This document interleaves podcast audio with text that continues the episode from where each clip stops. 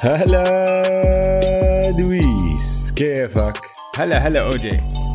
أهلا وسهلا فيك وأهلا وسهلا بالكل. بالحلقة رقم 51 من بودكاست Man to Man. أنا اسمي أوجي معي زي دايما ادويس هلا شباب. هلا والله البودكاست مان تو مان بنغطي كل عالم ال NBA بالعربي. ال NBA قرب أقل من ثلاث أسابيع وأخيرا. اليوم عندنا حلقة كتير كتير حلوة. راح نتعمق فيها في عمالقه لوس أنجلوس. الليكرز والكليبرز. مع حرب ضيف LA. خاص. حرب الي مع ضيف خاص. أكبر مشجع للليكرز يمكن في الوطن العربي. أكيد معظمكم تعرفوه آه، مستر جعفر سميث. بس آه، قبل ما ندخل بالمقابلة بس بدنا نذكركم إنه تشتركوا بالبودكاست وأعطونا rating واتركوا لنا comment إذا عندكم كم من دقيقة.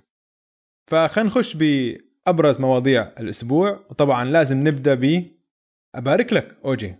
أو نبارك لحالنا. مبروك إلي ولك مبروك لكل مشجعينا اللي ساعدونا بحملة توظيف جمال. عشان توظف جمال كروفورد يتوظف. يسعد الله. الحمله ناجحة. طولت شوي بس نجحت. أها أها. وظفوه النتس. والله برافو عليهم. وظفوه النتس. مبروك يا جمال. أحلى إشي بالحياة هلأ إنه هو راح يدخل على فريق جد مش ما عنده أمال عالية.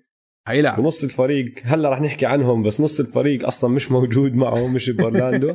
فراح يعطوه الطابة وراح يسلينا كتير آه. بالقدرات الهجومية تبعته. وإن شاء الله منها إلى الأعلى يا جمال من تمديد العقد إن شاء الله للسنة الجاي. حلو بيكون لو مددوا له عقد للسنة الجايه ها؟ آه. حلو كتير. طيب أوجي غيره شو صار هالأسبوع؟ والله وصلنا أورلاندو. كل أيوة. الفرق هلا حاليا موجودين بأورلاندو جوا الحرم. وصلوا بموجات آه، يوم الثلاثاء وصلوا ست فرق وبعدين يوم الاربعاء وصلوا ثمان فرق ويوم الخميس وصلوا آخر ثمان فرق. ووفد كل كل فريق كان يعني ما بين ال 35 وال 37 شخص. طبعا أول ما وصلوا انزتّوا بالحجر ليومين وكان لازم يطلع لكل واحد. هم انفحصوا طبعا بدهم نتيجتين سلبيتين قبل ما ينسمح لهم يتمرنوا حتى يطلعوا من الغرف. فقعدوا بالغرف فحصوهم كلهم وطلعوا. وهلأ صرنا نشوف أول صور لل- للفرق وهم بتدربوا على ملاعبهم بأورلاندو. آه بس قبليها آخر كم من يوم لو بتتابعوا اللعيبة على انستغرام على account هم شيكوا الانستغرام stories تبعونهم. كلياتهم قاعدين يبثوا 24 ساعة عن شو الأكل اللي بياكلوه عن آه مش مبسوطين. مرة في مش منهم. مبسوطين. مش كلهم ترى. سمعت Ja شو حكى اليوم؟ شو بقول لك Ja؟ سألوا قال لهم آه غرفتي منيحة أكلي منيح. أنا مش هذا هو هو جاي business آه أنا مش بقول لك أنا مش. هو هو هو حكاها I don't آه. have a silver spoon بقول لك أنا مش مولود غني وهيك. كل شيء تمام. جاي ألعب. وحش. بيفرلي نفس الإشي. بقول آه. لك the bubble is what you make it بالضبط. يعني إذا أنت بدك تدخل بعقلية سلبية طبعا راح تحس كل إشي غلط. بس إذا أنت حاطط ببالك إنه أنا الوضعي تمام وضعي تمام. ف Pat Bev عامل setup صغير لل gaming وحاط ما بعرف ليش بس حضرت له الفيديو. عنده تيشرتات بيض white T-shirts آه شفتها غريب. يعني شفت أكمل تي شيرت عنده؟ هيك مصفتهم فوق بعض. كلهم بالباكيت. شيء ثاني جداد إنه حيرمي حي... زي اللي بيلبسوا ويرمي أظن. ممكن. بس اسمع شفت أحلى. إشي كان الحفله اللي عملوها دالاس مافريكس. طلع طلعوا كل واحد على بلكونته كلهم آه. آه. عندهم يمكن ست بلكونات جنب بعض وواحد منهم كان دي جي وبس قاعدين برقصوا. كل واحد لحاله على بلكونته آه، ثلاث أشهر هدول راح نشوف عجايب. حينفصموا حينفصموا. في شباب حتنفصل. 100% آه آه آه آه. هلا اسمع نرجع للسلة. بعد الحجر الفرق هدول عندهم تقريبا زي ما أنت حكيت ثلاث أسابيع ليرجعوا يدخلوا بأجواء التنافس. فهدول أول يومين كانوا تسلاي لأنه ما حدا عم بيلعب ما حدا عم بيتمرن. هلأ خشينا بالجد. والشغلة اللي كل حدا عم بيحكي فيها اللي هي الخوف من الإصابات وكيف بدك ترجع أنت تعود جسمك على أجواء اللعب. لأنه لازم مش بس يرفعوا لياقتهم لازم يعودوا أجسامهم على سرعة اللعب لازم يرجعوا يعودوا حالهم على الحس تبع كرة السلة على الملعب. بأجواء NBA بأجواء تنافسية كتير عالية. مم. يعني اتخاذ القرارات هاي decision making بثواني الغريزة الدفاعية التمركز الغريزة الهجومية كل هدول الأشياء لازم يرجعوا يتعودوا عليها هلأ. وبالعادة بيكون عندهم وقت كتير. اولا ما بيوقفوا ثلاثة أشهر بدون ما يلعبوا. حتى بالصيف بال off seasons بيكونوا دائما عم ولا بيلعبوا. بحياتهم وقفوا ثلاث أشهر دول بالضبط. وغير هيك لما يرجعوا بكون عندهم معسكرات تدريبية كتير قبل ما يبدأ ال- ال- ال season دائما وال preseason كل م. هذا الحكي رح يصير بثلاث أسابيع. فنحن بنعرف إنه يعني حتى بالحجر المراكز التدريبية كانت فاتحة بس ممنوع يتدربوا تدريب جماعي. كانوا قاعدين كلهم بتمرنوا 1 on 1 مع المدربين. رسميا ف- رسميا أوجي. رسمياً. أنا بقول لك في إشاعات قوية في كثير أكثر من فريق كان عم بتمرن طوال فترة الإيقاف. ويعني هذا أقرب شيء وصلوهم من المباريات. الليكرز الليكرز الليكرز. عم بحكي عن الليكرز. بس الليكرز؟ يعني هذا هذا. مؤكد. هذا مؤكد. باقي. أكيد. هاي مؤكد. إشاعة بس إشاعة مؤكد. آه. وفي اسمع في الخوف على الإصابات لأنه شافوها بدوريات تانية. يعني بالبوندسليغا أول دوري رجع أول أسبوع صار في عندهم 12 إصابة بالأنسجة الرخوة. يعني ال soft tissue injuries هدول اللي بيجوا لأنه الجسم ما بيكون متعود على ال- على الاحتكاك وعلى ال physicality تبعت اللعب. آه. آه. هاي اللي بدنا نحن نتأكد إنه اللاعبين ما عم بتصير فيهم وطبعا كل جهاز طبي بال NBA حاط بباله هاي الشغلة. فهلأ رح نبدأ نشوف ال- ال- الشغل الصح. بس في فريق واحد يا دويس يعني هو وصل بس ما وصل. ما وصل صح. النسخة المزيفة اللي وصلت مش الفريق الأصلي. النسخه المزورة. أيوه. اسمع هو فريق جمال كروفورد أها. البروكلين نتس سبنسر دينويدي. خلص ما راح يلعب طلع. وبعديها طلع توريين برنس عنده كورونا فطلع. والاسبوع الماضي قلنا لكم إنه دي اندري جوردان ما راح يلعب وويلسون تشاندلر ما راح يلعب. وهلا زدنا عليهم دينويدي وبرنس وطبعا في عندك كايري ودورانت هاي ست. لعيبة مش موجودين ما عم بيلعبوا. جابوا محلهم جمال وجابوا محلهم مايكل بيزلي. وهذا كتير بيضحك الإشي لأنه مايكل بيزلي هو نفسه جي ار سميث بس هلأ عم بيلعب بال East هو ال- الجي ار سميث تبع الجهة الشرقية تبع القسم الشرقي. فأنا مبسوط كتير على هذا الإشي. بس مش حكيت لك إنه في حرب tanking بينهم هم وبين. الويزردز آه آه. طلعوا هدول الأخبار وعلى طول على طول قالوا لك ال Wizards استنوا استنوا شوي. شو. أنتوا اللي قاعدين تعملوه tanking يعني؟ طب أنا بورجيكم. وشو سووا ال Wizards؟ قعدوا برادلي بيل. قعدوا برادلي بيل. قالوا لك عنده إصابة بالكتف. طبعا قبل أسبوعين ما حدا كان جايب سيرتها هاي الإصابة اللي بالكتف. آه آه. لا وطلعوا طلعوا بيان إنه صار لهم كل موسم هو كتفه عم بوجعه وهيك طب آه. برادلي بيل عم بيلعب أحسن موسم هلا- بحياته. هلا. هلا عم بيلعب أحسن موسم بحياته. هل هلا صار كتفه يوجعه تذكر إنه كتفه كان عم يوجعه طول الموسم. فحرب التانكينج بين هدول الفريقين شغالة صح. آه آه شيء عينك عينك. حرب. طيب غيره شو صار يا دويس؟ اسمع بس شغلتين لازم نحكي نحكي عنهم. أول شيء لازم تتابعوا حسابات الإنستغرام لبعض اللعيبة في في أورلاندو. أولهم لازم تسووا follow لبوبان تبع ال Mavericks. بوبان تبع ال Mavericks بوبان. فيلم. مسلي. فيلم أكثر إنسان بضحك بالدنيا. هيك عملاق. كثير كثير بضحك. وبتعرف هو كان صحبة كثير مع توبايس هاريس. لما توبايس كانوا هاريس بي- كان ال BFF تبعه. بالضبط كان ال BFF. دائما بحطوا هيك videos مع بعض وصور وهيك. ولما بوبان انتقل من ال Sixers لل Mavs هيك عملوها كأنه قصة حب وانتهت قصة الحب وهيك يعني. فيلم هم اثنين. فامبارح كان توبايس على البلكونة تبعته وبوبان تحت عم بتمشى. فشافه على البلكونة وصار يغني له. صار يلقي له شعر. يقول له يا توبايس إنه رح نجتمع مع بعض قريبا. يعني روميو وجولييت قلبت الشغلة. فهمت علي؟ وهذاك بيقول له لا أنا ما غفرت لك. أنت تركتني في فيلادلفيا. حردان. صراحة كثير بضحكوا. لازم لازم تشوفوا بوبان.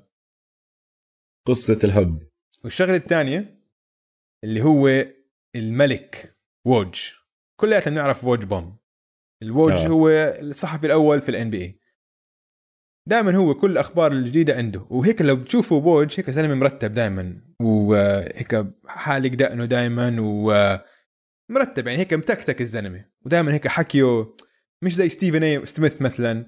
آه، هيك بيحكي كتير وبحاول هيك إنه يسوي ضربات مخ كل محل. ضربات مخ وهيك. لا دائما بيحكي بس الحقائق وبدون اي ولا شيء زيادة. يعني كتير ممل حتى ما. ببهر ما ما ما ببهر. ببهر لدرجة إنه ممل. طيب.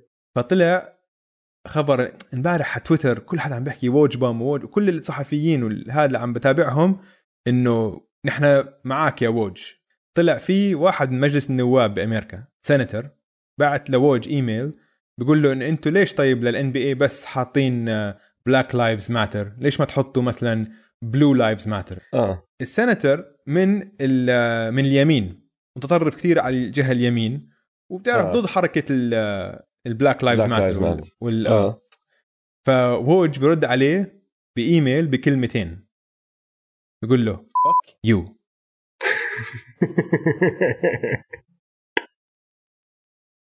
فهدا فطبعا هذا إيميل. فهداك فهداك ال... هداك طبعا الوسخ آه.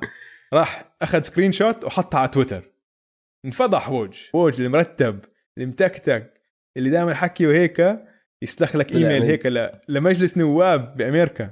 هذاك أكيد هذاك هذاك مبين متطرف وبده يحاول يسوي أمر سياسي مع ال NBA وإنه مش عاجبه شغلة ال Black Lives Matter ووج بس كلمتين. you. فقعني ضحك فيها. وهلأ وصلنا لمقابلتنا. مع آه، ضيفنا العزيز. مرة تانية بيجي. هذا أول ضيف متكرر بيجي آه. على البودكاست آه، سيد جعفر سميث. حكينا عن حرب الي اللوس انجلوس ليكرز واللوس انجلوس كليبرز.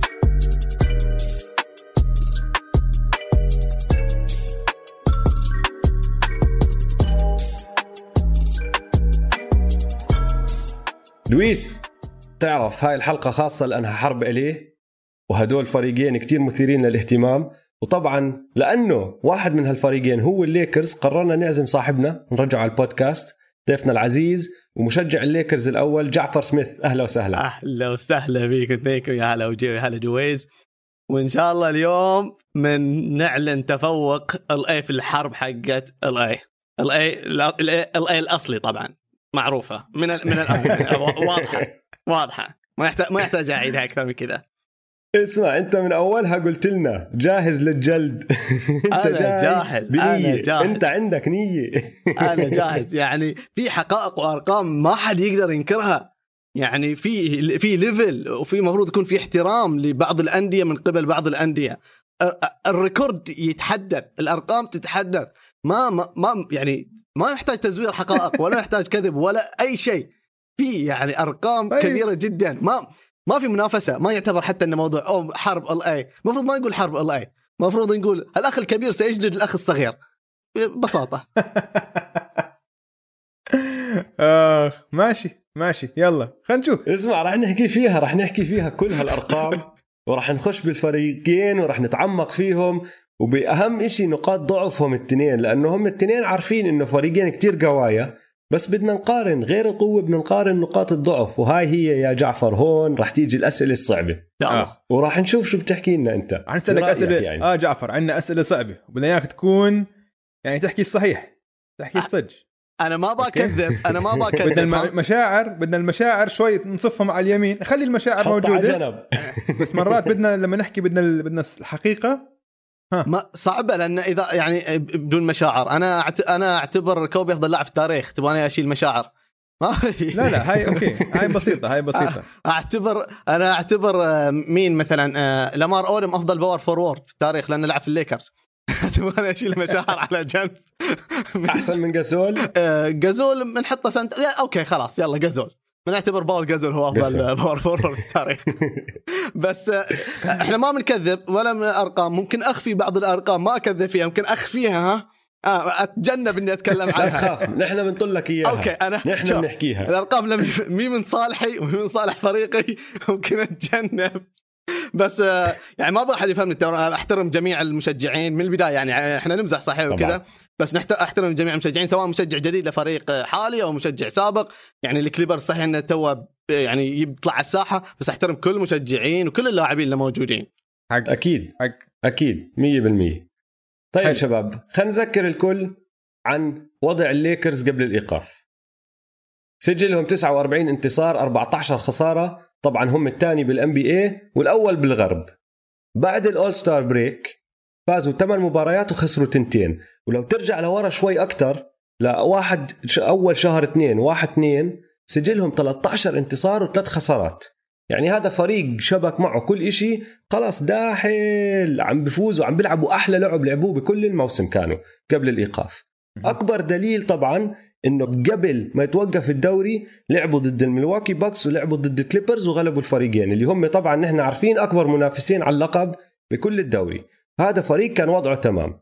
وبين المنافسين الكبار بصراحة هذا أكثر فريق صار فيه حركة بالفترة الأخيرة. يعني بعد ما عرفنا إنه الدوري راجع الأخبار طلعت عن الليكرز وعملوا لهم أكم شغلة. أول خبر اللي هو إيفري برادلي قرر ما ينضم للفريق آه، خايف على الكورونا وابنه عنده مشاكل آه، من قبل تنفسية فقال لك أنا ما بدي أخاطر بهاي الشغلة حقه مش جاي. فراحوا الليكرز مين ضموا على طول بداله؟ جي آر سميث. وجي آر سميث انحكى عنه كتير والاسبوع الماضي اتاكد ووقع وهيو معه ب... معهم بأورلاندو. لو سمحت قاعد لو سمحت على إنستغرام. أوجي لو سمحت ضموا ديون ويترز قبل ما يضموا جي آر سميث. ديون ويترز ضموه قبل. كان بالضبط. موجود وموقع وقاعد على دكة الاحتياط آخر ثلاث مباريات لإلهم قبل ما توقف الدوري. آه. جي آر سميث جديد. هلا خش عليهم يعني فهمت علي؟ بس حنرجع لها. الاثنين موجودين. المهم. الاثنين موجودين. هذا الإشي المهم كتير. مم. آه، دوايت هاورد كان مش عارف إذا بده يلعب ولا لا قال لك بلكن آه بلكن لا أنا مش متأكد. الأسبوع هذا قال لك لا أنا جاي. وبصراحة حلوة منه الحركة اللي سواها. قال لك راح ألعب مع الفريق وراح أتبرع بكل اللي راح أستلمه وأنا بأورلاندو لجمعيات خيرية. فحلوة منه. وفي واحد يعني ما بعرف قديش راح تأثر عليهم بس الزلمة ذكي كتير اللي هو لايونيل هولينز مساعد المدرب. كبير بالعمر ولما عمل الفحوصات تبعته ما سمحوا له يدخل الحرم لأنه عنده مشاكل آه، طبية عنده مشاكل بخافوا إنه إذا صار إشي تاثر عليه. خايفين على صحته قالوا له لايونيل هولينز أنت ممنوع تيجي مع الفريق. قال لهم ماشي راح يضل بالبيت. بس الإشي الكبير طبعا المنفعة الكبيرة اللي طلعت من كل هذا الحكي إنه هلأ داخل عليهم لبرون جيمس مريح. لبرون جيمس داخل يلعب بأورلاندو زي كأنه ماخذ off-season جديد كامل. ريح أربعة أشهر تدرب بالبيت عمل اللي عليه. وداخل زي كأنه fresh ولو واحد عمره 35 سنة هذا إشي كتير مهم. وهلأ راح نبدأ معك يا جعفر لأنك مشجع الليكرز بدنا نسمع اللي أنت بدك تحكيه. أكبر أسباب للتفاؤل مع هذا الفريق فريق الليكرز اللوس انجلوس ليكرز. آه، من أكبر الأسباب هي اخر آخر شيء أنت ختمت يعني مقدمتك. طبعا اللي يشاهد المقطع على اليوتيوب آه، يروح من البداية يشوف البودكاست كامل آه، الروابط دائما بتكون تحت في في صندوق الوصف. عموما آخر شيء أنت قلته عن لبرون جيمس وراحه لبرون جيمس. هذه ممكن من أهم النقاط ممكن من أكثر النقاط اللي كان الكل يتكلمها من المحللين إذا تذكروا قبل نهايه قبل ما يتوقف الموسم بسبب الكورونا إن لبرون جيمس قاعد يتعب نفسه أكثر ولبرون جيمس قاعد يعني آه، يلعب أوقات زيادة ويلعب مباريات آه، كل المباريات المفروض يرتاح وان الموضوع كان كل اللاعبين يرتاحوا وكذا كثير من اللاعبين يرتاحوا وهذا. بس لبرون جيمس كان لا يلعب كل مباراة تغيب عن عدد قليل جدا من المباريات ولا إصابات بعد مش إنه راحه وكذا. فهذا الشيء راح يساعد الليكرز بشكل كبير جدا ان لبرون جيمس الآن مرتاح. وها يعني إحنا نعرف لبرون جيمس إذا مو مرتاح وش يسوي في الدوري؟ فلبرون جيمس مرتاح يعني ممتاز جدا ممتاز جدا. وشفناها أول الموسم. بالضبط لكن هذه المشكلة إليها الجانب السلبي. ولا قلتها أنت في البداية أيضا موضوع ال chemistry موضوع التجانس والتناغم. إن الليكرز وصل إلى قمة مستوياته آخر أسبوع من التوقف. سبحان الله. آخر أسبوع من التوقف كان واصل إلى قمة مستوياته إنه فاز على الباكس وفاز على ال- الكليبرز صحيح خسر من من النتس مباراة بس كانت يعني عادي كانت مباراة مريحين كذا كانه من النتس بس فازوا على فيلادلفيا فازوا وكان مو بس الفوز المستويات قاعدة تروح ويقدم مستويات مميزة جدا آه. الآن راحت لبرون هل تتغلب على هذا الشيء؟ يعني أكثر شيء كنت أقوله يعني الفترة الأخيرة الآن من العودة الدوري وكذا إن موضوع إنك تقدر تبني كل شيء على اللي صار من قبل بيكون صعب جدا جدا خصوصا أول ثمان مباريات أتكلم إن البعض آه، يعني يمكن يحط أمل على أول ثمان مباريات تصير بعد العودة. مثلا الليكرز والكليبرز أول مباراة. يعني هل هل تتخيل إن لبرون بيتعب نفسه في هذه المباراة؟ أو إن الكليبرز بيلعب نفس اللاعبين؟ ما أتوقع. ابدا. ما في أي دافع. يعني مثلا ليكرز ما في أي دافع للثمان مباريات. لأن إذا يفوز الث... بس ثلاث مباريات أو أربع مباريات من الثمان يضمن الصدارة. وبعدين وإيش بتضمن اللي في الصدارة؟ يعني تقريبا إنه okay عشان اللي تقابله مثلا بتقابل الثامن بعدين تقابل مثلا آه، الرابع وتب- وتبعد عن صاحب المركز الثاني والثالث إذا أنت جبت الثاني مثلا. okay بس بما إنه ما في أفضلية أرض ما في كذا الليكرز بيفوز ثلاث مباريات بيصل وهل الكليبرز أساسا بيفوز ثمان مباريات؟ فموضوع الثمان مباريات هذه الأولية أساسا وإن الليكرز كيف بيرجع وكيف تحكم يعني حتى بعد ما نشوف هذه الثمان مباريات ما نقدر نحكي مثلا إن الليكرز وش ممكن يسوي أو آه، وش ممكن يصير. مهما كان هذا الدوري بيكون عليه asterisk يعني إنه في في, في نقطة على هذا الدوري. لا شوف أنا أنا ما بد أنا هاي كثير بيحكوها ناس أنا راح أحكي لك لا ما أظن في عليها asterisk أقول لك ليش. لأنه كل فريق عم بدخل تحت نفس الأوضاع. كل إشي صار صار للكل ما صار لفريق هاد أو فريق هداك.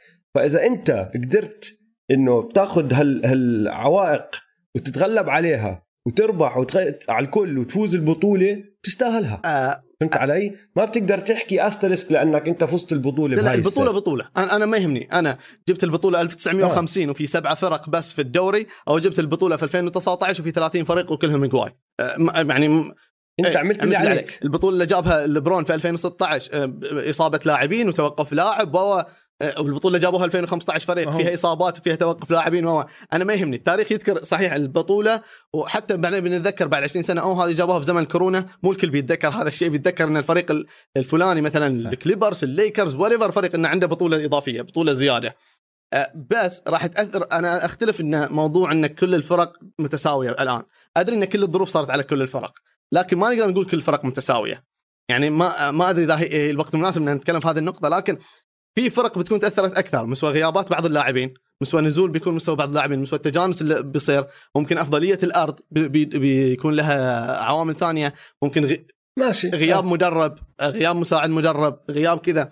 يعني موضوع موضوع ال chemistry في ال في الان بي اي كبير جدا جدا ومهم جدا. الموضوع مو 2K لأنه أكيد. إنك تسكر ال settings حق. ال chemistry وتلعب في ال 2K وتصير والله زي الحلاوة أسوي أسوي ال rebuild أسوي ال rebuild في MyLeague إذا أشيل ال chemistry أسوي ال rebuild في, في سنة أجيب بطولتين. في السنة الواحدة أجيب بطولتين. ما عندي ما عندي مشكلة. بس اسمع جعفر هذه هذه بتجيبني لسبب أنا ليش متفائل كثير بالليكرز. أها. عشان أنت قلت زي ما قلت ال chemistry والتجانس بالفريق عامل كثير مهم لأدائهم على الملعب.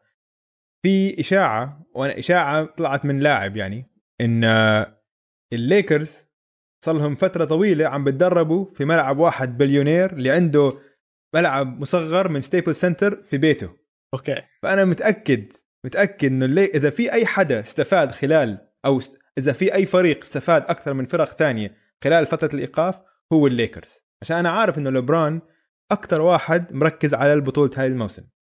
آه. مثلا فرق ثانية ما كان عندهم هاي الفرص إنهم يتدربوا. فمن ناحية chemistry وتجانس يمكن الليكرز راح يوصلوا على أورلاندو أكثر فريق متدرب آخر شهرين. بس تأكد منها. التدريبات الفردية مختلفة تماما عن التدريبات الجماعية في, في كرة السلة. لا هاي لا اسمع هذول كانوا مباريات فل يقول لك. هذه إشاعة. هذول كانوا هذه كل. فريق موجود. كله هذه موجود. إشاعة. أنتم تبغوا تطلعوها عشان إذا الليكرز سوى مستوى سيء لا والله. تقولوا انه والله الليكرز مع إنهم تدربوا ومع إنهم كان عندهم ملعب خاص و و ومخالفين قوانين. لا لا لا. لأن بس ما شوف آه ممكن صحيح هو ممكن. لكن ال- آه، ال- ال- إحنا أنا يعني قلتها من البداية ليبرون استفادة ممتازة جدا إن ليبرون ارتاح. okay آه انثوني ديفيس يرتاح. لأن انثوني ديفيس إصابات وكذا فكان عليه جهد كان عليه آه. آه. لكن مثلا تأثير ايفر برادلي الدفاعي مستحيل في لاعب الآن بيجيبوه الليكرز بيعوض هذا الشيء. مستحيل. ما في.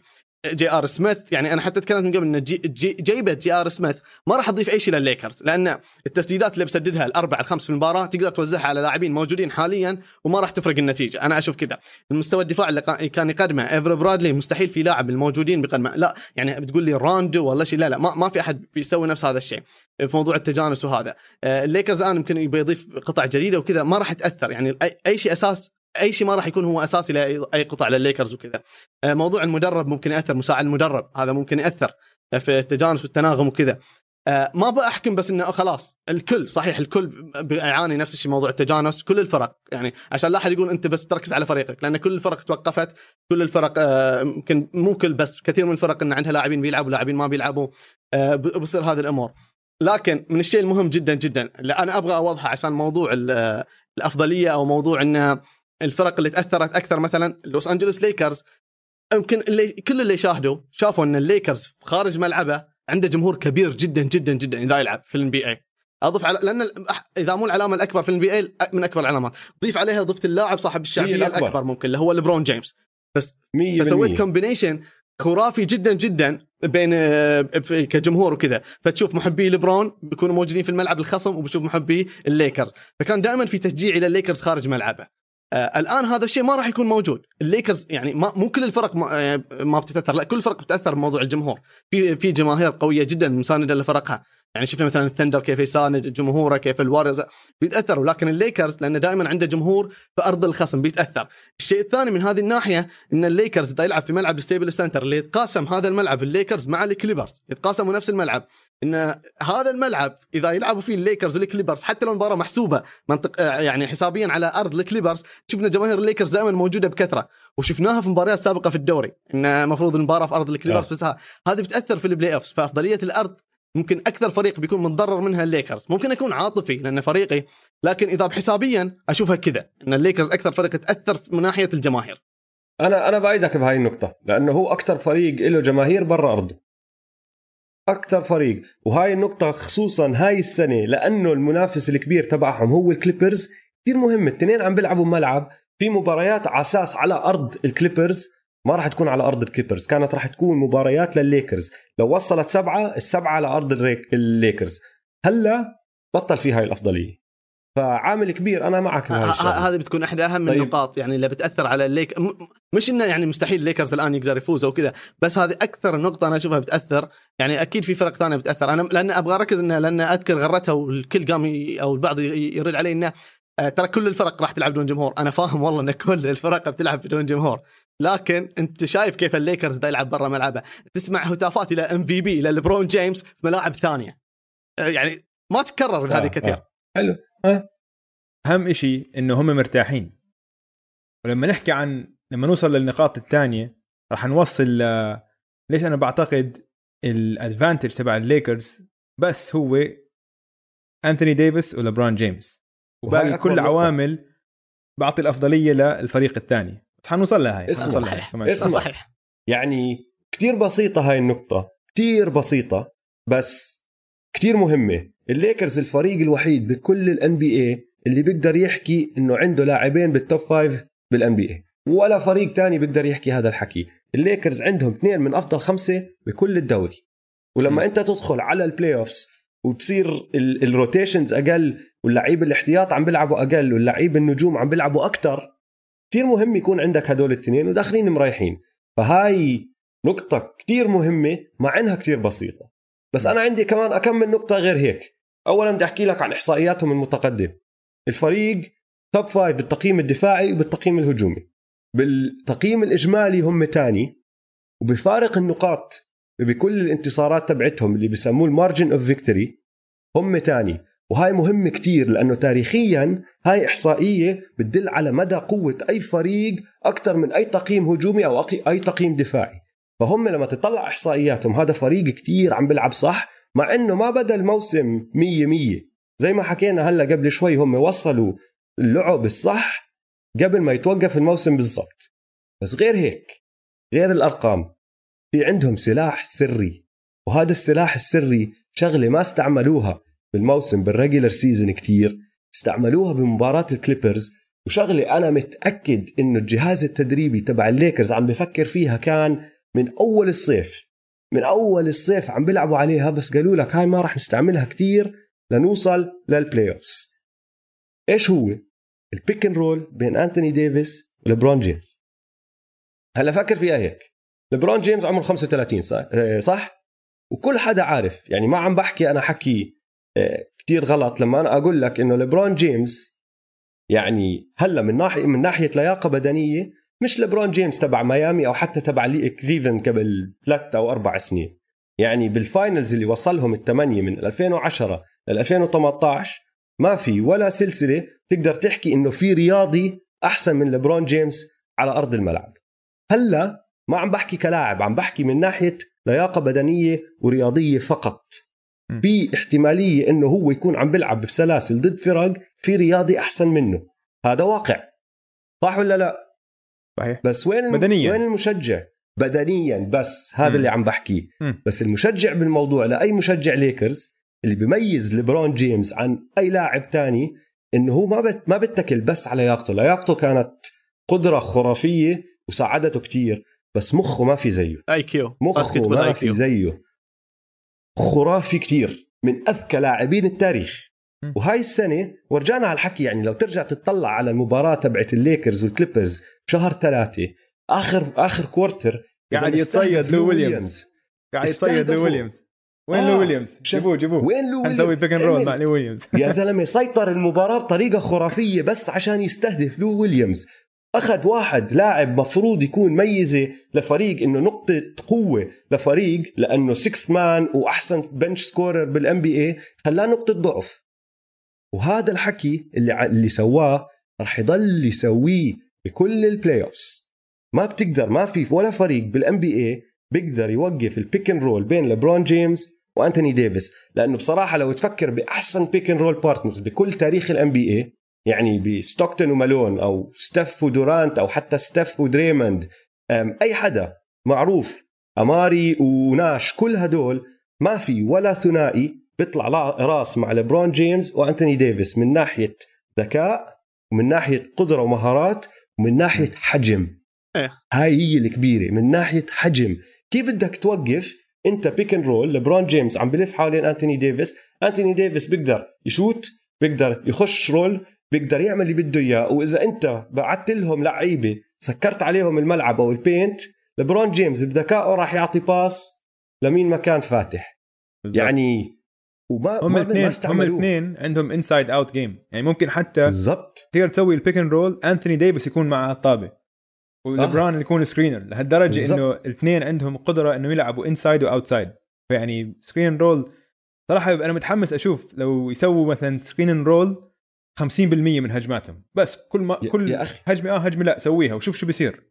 مين بس حيوقفهم أنا طلعت عليها. رحت خشيت طلعت على الإحصائيات. تعرف قديش مستعملين ال pick and roll مع انتوني ديفيس الموسم كله؟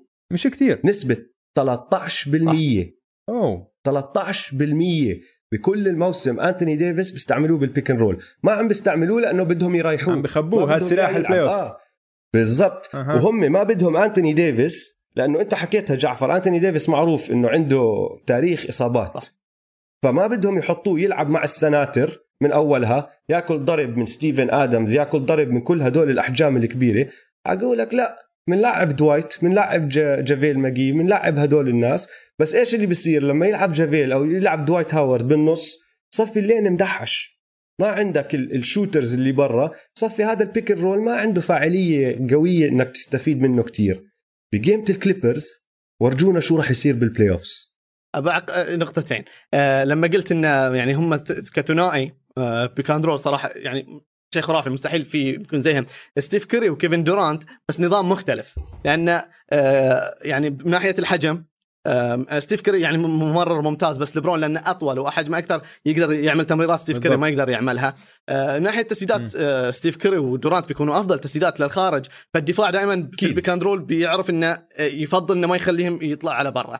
بس آه، مع يا لبرون عيني عليك. وأنتوني ديفيس لأنه ممكن بيدخلوا وممكن يطلعوا برا وأصعب الدفاع عليهم بسبب الجسم. إذا تذكر اللي سواه لبرون جيمس مع لو ويليامز ارجع إلى النهائيات آه، ضد الواريورز كليفلاند. لبرون جيمس سويها جيبوا لي ستيف كاري. جيبوا لي ستيف كاري. جيب ستيف كاري ارجع صح. ارجع للنهايه مثلا 2016 2015 كذا. كثروا منها بشكل كبير جدا. تستهدف إيه. مين اضعف معروف كان مين أضعف نقطة دفاعية في ألو... في الواريورز ستيفن كيري انت ما تقدر تطلع ستيف كيري تخليه ما هو في المباراة موجود لأنه بيعطيك حلول هجومية خرافية وما تقدر تستغني عنه. فكان لبرون جيمس استغل هذا الشيء عطني pick and roll عطني pick and roll يجي ستيف كيري بعدين هو يشوف الحلول اللي يقدر يسويها. وبسبب ال high basketball IQ اللي عنده الذكاء المميز جدا عند لبرون جيمس أنت عندك ثقة إنه إذا قدامه لاعب هو يقدر ياخذه واحد ضد واحد. بتجيب عليه آه، double team عندك ثقة تماما إن ليبرون جيمس يقدر يتصرف التصرف السليم في ال double team ممكن بعدين هو يعمل تصرف سليم باللاعب يضيع تسديدة. هنا ما تلوم ليبرون جيمس أنت. ولا تلوم يعني ما تقدر. خلاص هو عمل التمريره الصح عمل اللعبة الصح يعني لأنه. فإذا عندك ال pick and roll مع انثوني ديفيس اللي ما استخدموه بشكل كبير جدا عشان يتجنبوا الإصابات بيعطي حلول كبيرة جدا. وما أتوقع إن هم غافلين عن هذا الشيء. إدارة الفريق والمدربين أكيد ما هم غافلين عن هذا الشيء. هم جابوا ديفيس أصلا لأنهم عارفين إنه هذا السلاح إذا صار عندنا إياه ما في حدا بال NBA بيقدر يوقف. آه. هلأ غير هيك اسمع دفاعهم ثالث بال NBA للعلم لسه يعني نحن عم نحكي عن الهجوم تبعهم وال pick and roll وشو بيقدروا يعملوا بس التقييم الدفاعي تبعهم كتير خرافي وارتفع كل شهر. أنا هاي أكثر نقطة فاجأتني. عشان قبل الموسم لما كنا عم نسوي تنبؤاتنا دفاعهم ما توقعت يكون هالقد آه، صلب. عشان أول شيء ما كنت أتوقع إنه عندهم واحد يدافع على ال point guards تاعون الفريق الفرق الثانية عشان طلعت إنه روندو كبير بالعمر. يعني ايفري برادلي طلع مدافع كتير أفضل ما توقعت أوكي؟ وحيفتقدوه يعني في في العودة هاي. وبس مين اللي بلشها؟ كلها بلشت من لبرون لبرون, لبرون صار له سنة كم من سنة خلال الموسم بكليفلاند مطقع بريح شوي على بريح شوي على ال defense وحقه عشان بده في, في ال playoffs بشد حاله على ال defense. بس بالموسم آه. كان يرخي شوي عشان يرتاح عشان يكون جاهز لل playoffs هذا الموسم لا لبرون عم بيلعب defense من أولها. ولما اللعيبه الثانيين يشوفوا القائد اللي عمره 35 سنة لبرون جيمس ال King عم بشد حاله على ال defense كل حدا بيشد حاله على ال defense كمان. دفاع فعلا. أكثر عامل دفاع فعلا. إحنا لما نلعب pick... لما نلعب pick... pickup games إحنا كذا لما نشوف انه اللاعب المميز عندنا في الفريق اللي دا... يعني إحنا نلعب لعب شوارع يعني بنسميها ونشوف اللاعب أفضل لاعب عندنا يدافع بصلابة وكذا أنت تتحمس. أنت تتحمس. فما بالك بقائد فريقك لبرون جيمس يعتبروه قدوة يعتبروه كذا ويشوفوه يدافع. لبرون جيمس أنا لما دائما أغرد أقول إن لبرون جيمس ما قاعد يدافع ودفاعه سيء. لبرون جيمس مو مدافع سيء. لبرون جيمس ما كان يدافع. برتاح. اي في فرق. لبرون جيمس بعزه كان أحسن بالضبط. مدافع بال NBA إذا بده يكون. كان يقدر يمسك ال center الكبير أو البوينت جارد السريع. وه... مين وهذه أهم نقطة إنه يقدر يدافع على أي مركز تقريبا يعني يقدر يدافع من واحد لخمسة. أوه. فهذه نقطة مميزة جدا إن ليبرون جيمس أوكي مش المدافع اللي كان هو في ميامي حاليا بس مش المدافع السيء. بس ما كان يدافع ويريح نفسه وعنده حق زي ما قلتوا لأنه يدري إن الأمور بيعوضها في الهجوم. في لاعبين يعني إذا ما أعطاك مستوى دفاعي ممتاز أنت ما راح تستفيد منه شيء. فتطلع مثلا مباراة أو كذا ما بتلعبه بعد دقائق. بس لبرون جيمس زي لما قلنا الحين ستيف كاري ما بيعطيك في الدفاع بس ما تقدر ما تلعبه لأنه بيعطيك حلول هجومية. لبرون نفس الشيء إذا قرر إنه ما يلعب دفاع ما تقدر تقول ما بلعبك لأنه بيعطيك أمور هجومية تغلب هذه الأشياء. وهذا الشيء المميز فيه. لبرون جيمس لازم اوضحها لا حاقدين والكارهين على لبرون جيمس. مو أنتم يعني بس ممكن أنتم وغيركم يعني. لبرون جيمس مدافع لا يا زلمة إحنا بنموت لبرون لبرون جيمس مدافع ممتاز إذا قرر يدافع. مش إنه إذا قرر يدافع هو مدافع ممتاز. أه. طيب بدي أسألك عن أكبر نقطة ضعف إيه. بدنا نحول هذا كله الإيجابي أوكي. مع الليكرز بدنا نحول على السلبي شوي إذا في إشي بخوفك بهذا الفريق شو هو أتوقع مركز صناعة اللعب ك يعني صانع لعب ثاني أكيد. وخصوصا الان يعني إيفر براد إحنا ما كنا نعتمد عليه كصانع لعب ولكن في الدفاع كنا نخليه يدافع مثلا على صانع اللعب وعلى ال shooting guard في الفريق الثاني وهذه كانت مميزة جدا عند إيفري برادلي ال shooting guard القصار يعني مثلا بس داني جرين هو اللي يدافع غالبا على ال shooting guard. مثلا زي كلاي تومسون مميزاتهم زي كلاي تومسون. هذه المسددين. الليكرز عندهم لاعبين عبارة بالاسم مسددين ك shooting guard. لكن نسبهم نشوفها تتفاوت. يعني كي سي بي كان بادي بداية سيئة بعدين وصل لمرحلة ممتازة. روندو قاعد يسدد لي بنسبة ممتازة جدا. مع ذلك أنا ما عندي ثقة إنه هو مسدد ممتاز. لأنه يعني لأنه هو مو مسدد ممتاز لكن نسبتها تقول لا كيف يسدد كذا؟ هذا الشيء اللي يخوفني انه الآن الفرق تدافع على الليكرز إنه ال zone ال zone defense فلان بسكر تحت لأن أدري إن عندي عندهم لبرون جيمس وعندهم أنثوني ديفيس فما بخليهم يتقربوا للمنطقه اللي تحت السلة أو المنطقة القريبة من من السلة يعني. فيكون في تكتل وشفنا أكثر مباراة فيجي لاعب يوقف عند خط الرميات الحرة عشان يوزع الكرة للمسددين وكذا. إذا المسددين ما قاعدين يعطون تسديدات. داني جرين ما هو في يومه وايفري برادلي أو كي سي بي وغيرهم من اللاعبين ما هم في يومهم. أو جي آر سميث حاليا ما ما ما بيعطون تسديدات. هذا أكثر شيء بيخوف انه خلاص الفرق بتفهم إن هذا الفريق اليوم ما هو في يومه في تسديدات. سكر تحت سكر تحت. هذا يخوف. الشيء الثاني يخوفني انه أحيانا أحيانا لبرون جيمس يكثر تسديدات أكثر من اختراقات. يعني الكليب مثلا مباراة الكليبرز شفنا لا مصمم إنه يخترق وما عندي مشكلة أخذ رميات حرة. في بعض المباريات تحس لبرون كأنه خايف من الرميات الحرة. أنا أدري ان نسبتها في 69 68 بس هاي بتصير أكثر بال regular season لأنه كمان عم بريح أنا فاهم أنا فاهم. لكن فهمت علي بدوش ياكل حلو. ضرب. بس شفناه أكثر من مرة. حتى في نهائي ال NBA الواريورز مثلا لو وصلت أشواط إضافية المباراة الأولى 2015 قرر مثلا إنه يسدد بدل ما يخترق. وانت تعرف إن لبرون جيمس وقت ما يحط في راسه إنه بيروح للسلة ما است... ما في لاعب في العالم يقدر يوقفه. يا بياخذ رمية حرة يا بيسجلها أكيد. بس أنا ما قلنا هو خواف لأن لاعب يعني بحجم لبرون جيمس آه، مسجل هذا. بتعب إيه. بتعب. إيه أكيد. مو كل هجمة يقدر يسوي هذا الشيء. يعني مهما كان جسديا و physical مو كل هجمة يقدر يسوي هذا الشيء. بس أحيانا إنه في لحظات حاسمة وكذا يسدد. لأن هو عنده ثقة إنه يقدر يسجل تسديداته لأنه هو أحيانا يعطيك mid range ممتاز. عنده هذه الثقة في نفسه. لكن أنا كمشجع أشوف إن لبرون جيمس آخر لقطة أو لقطة مهمة. مفروض أنت تقدر تخترق بسهولة لأن أنا أشوف إنه بسهولة لأن لبرون جيمس. هي ما ما بتكون بهذه السهولة صحيح بس إنه أحيانا أحيانا تحس إن لبرون جيمس يتجنب الرميات الحرة يتجنبها شوي. وهذه أحيانا تخلي الحقاء الحاقدين آه، على لبرون جيمس يعني يتكلموا أكثر على لبرون جيمس. اتمنى أتمنى انه وقت ما يحتاج الفريق نقطتين عط الكرة لبرون جيمس وخله يخترق ياخذ الرميتين أو هذا أو يسجلها يعني. هيك راح يصير. اسمع انت ضربت أنا لما سألتك انت اعطيتني ثلاثة وأنا كنت حاططهم نفسهم ثلاث نقاط ضعف اللي انت حكيت فيهم أنا كنت حاططهم الثلاثة زي ما هم. وبس قبل ما أبدأ بدي أوضح هدول نقاط ضعف مقارنة بأحسن فرق ال NBA يعني بالمنافسين لأنه لو بدك تقارن هذا الفريق مع أي فريق تاني نقاط الضعف تبعونه مش نقاط ضعف. بيضلوا أحسن صح. من الفرق الثانية نحن بس لأنه نازلين نقارن مع الكليبرز والباكس وأحسن فرق ال NBA الأولى اللي أنت حكيت عنها اللي هي صناعة الألعاب ال playmaking بعد لبرون جيمس لبرون جيمس معدله 10.6 بعد لبرون جيمس عندهم راجون روندو معدله 5 assist بكل مباراة. والثالث أنتوني ديفيس معدل ثلاثة. ما عندهم حدا يعني. هذا فريق بنهار ال playmaking تبعه بس أول ما يطلع لبرون من الملعب. ولو تتذكر أنت قبل ال trade deadline كانوا عم بيحاولوا بكل جهد يجيبوا لهم صانع ألعاب ثاني طلعوا على كوليسن. كوليسن. آه. وحاولوا يجيبوا آه كوليسن لأنه هو معتزل هلأ حاولوا يقنعوه يرجع يلعب معهم. بعد ما ما زبطت مع كوليسن طلعوا على ايجودالا وكان في إشاعات عن أندري ايجودالا حكوا مع ديريك روز وهاي اللي كانوا لازم يعملوها بصراحة. هي هاي الصفقة اللي كانت ديريك روز تحتاج trade و trade ومبلغ ديريك روز لازم تخلى عن واحد شوترية مثل كي سي بي. كذا أنت حليت شيء وضعفت ضعفت شيء. النقطة الثانية اللي هي 3 point shooting ماشي؟ فأنت حكيت أول وحده اللي هي صناعة الألعاب أنا معك. بدون لبرون جيمس ما في صانعين ألعاب صح على هذا الفريق. 3 point shooting المتصدر بالمحاولات بهذا الفريق لبرون جيمس. 6.4 بشوت 6 مرات ونص بكل مباراة.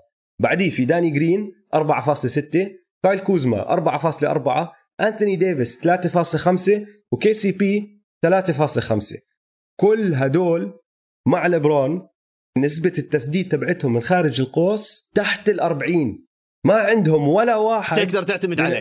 بسدد بنسبة أكثر من 40 ما في. جي آر سميث ممكن يكون هذا اللاعب. سنتين ما لعب. سنتين ما لعب. بس هاي هي. صار له سنتين ما لعب. فهو عنده كان بزماناته شوي ثريات. بشوت وما بخاف. ما عنده صح خوف هذه يعني. نقطة إيجابية. إذا فكح 10 ورا بعض بشوت رقم هذه نقطة إيجابية له. بس صار له من نوفمبر 2018 مش لاعب مباراة بال NBA والله أعلم. والنقطة الثالثة اللي هي أنت كمان جبت سيرتها اللي هو هلأ بعد ما راح إيفري برادلي مين راح يدافع على النجوم ال wings الكبار اللي اللي راح يغلبوهم؟ راح تصفي شغلة لبرون لأنه عندك ال guards تبعونهم إيفري برادلي وداني جرين وكي سي بي وروندو وكاروسو كلهم 6 6 أو تحت. كلهم قصار فهمت علي؟ الخيار الوحيد رح يكون لبرون جيمس لأنه لبرون جيمس الوحيد اللي عنده الحجم اللي يدافع على واحد زي كواي لينارد والمشكلة وين؟ إذا أنت عم تتكل عليه الهجوم على ال playmaking وكل شيء على الجهة الهجومية بعدين عم تتكل كمان عليه على الدفاع طيب رح يتعب صح. آخرتها رح يتعب م. وشغلة اللي حكينا فيها إنه هو راح يبطل الشخص اللي لياقته البدنية أقوى لياقة على الملعب ممكن تأثر عليه يعني أعطيك مثل صغير لو تأخذ كل possession لعبه ضد يانس هذا الموسم يانس سجل عليه مرتين من عشر يعني بنسبة 20% سجل عليه. كواي لو تاخذ آخر مباراة مع كل المباريات اللي لعبهم هذا الموسم ضد ليبرون مسجل عليه ست محاولات من أصل ثمانية. يعني بنسبة 75% شو الفرق بين هدول الاثنين إنه كواي بيعرف يشوت. فلازم أنت تقرب عليه. وإذا قربت عليه بيقدر يطلع عنك هلا لأنه لبرون ها tiny bit صغير صغير الخطوه الفرقية بس آه. الخطوة الأولى هاي اللي كان عنده إياها هلا ما عنده إياها. يانس بعطيها المتر ببعد عنه بقول لك أنا ما بخاف من من شوتك اعمل اللي بدك إياه. فبعطيها المتر ويانس ما بيعرف يسدد لسه زي ما واحد زي كواي بيعرف يسدد بسكر عليه. آه يعني اسمع يانس بالمباراة بشهر 12 سلكت إيده. لا هذيك غير هذا شنطة ما عمره سجل أكثر من هالعدد سلكت إيده يعني كتير. خلاص خمس ثلاثيات أو ست ثلاثيات. آه. خمس ثلاثيات. رقم القياسي. و... أتذكر شفت أم... بتذكر وقتها شفت تدخل. وقتها شفت تغريدتك. أنت أو هو كل حد يكسر أرقامه. القياسية. والله شوف ضد الليكرز. ممكن أنا أركز على فريقي بس ما يعني دائما ال showcase ضد الليكرز. أنت الآن إحنا آه، ذكرتوا آه، حتى أنتم في ال- ال- شفت المقطع أنا في الانستغرام آه، المباريات اللي بنقولها على ال national TV الليكرز أكثر شيء صح لو مو صح؟ آه، لأن. ال showcase المباراة إلى الليكرز فالفرق الثانية اللي بتلعب ضد اللي تعرف إن هي مباراة مهمة فدائما تبدع ضد الليكرز والآن أنت ضد الليكرز وضد ليبرون جيمس. فالإعلام مركز. ESPN ما عندها إلا أكيد، ليبرون جيمس أكيد. وإحصائيات ليبرون جيمس فأنا أبغى أكون إحصائياتي ضد ليبرون جيمس وأنا أبغى أسوي كذا. فلاعبين يبلعوا كثير أكيد، أكيد. جدا ضد الليكرز وهذه تقهرك إذا أنت مشجع الليكرز يا أخي يعني لاعب لاعب ما عمره سجل أكثر من ثلاثيتين في مباراة واحدة. يقعد كواي مسكه مساك في في يوم كان مع الرابتورز خلاه طلعه من 2-0 إلى 4-2 تجي ضدنا. صحيح مباراة regular season وعادي. يعني ما ما تنقهر عليها كثير regular season مثل المباريات هذا. بس خمس ثلاثيات ولا وبكل ثقة يسددها وبكل ثقة ستيف كري قلب علينا. طيب اسمعوا أنتوا ما ما ذكرتوا أكبر نقطة ضعف للليكرز. اللي هي؟ وهذا راح أوجهكم إياها كسؤال. مين ثالث أفضل لاعب في الليكرز؟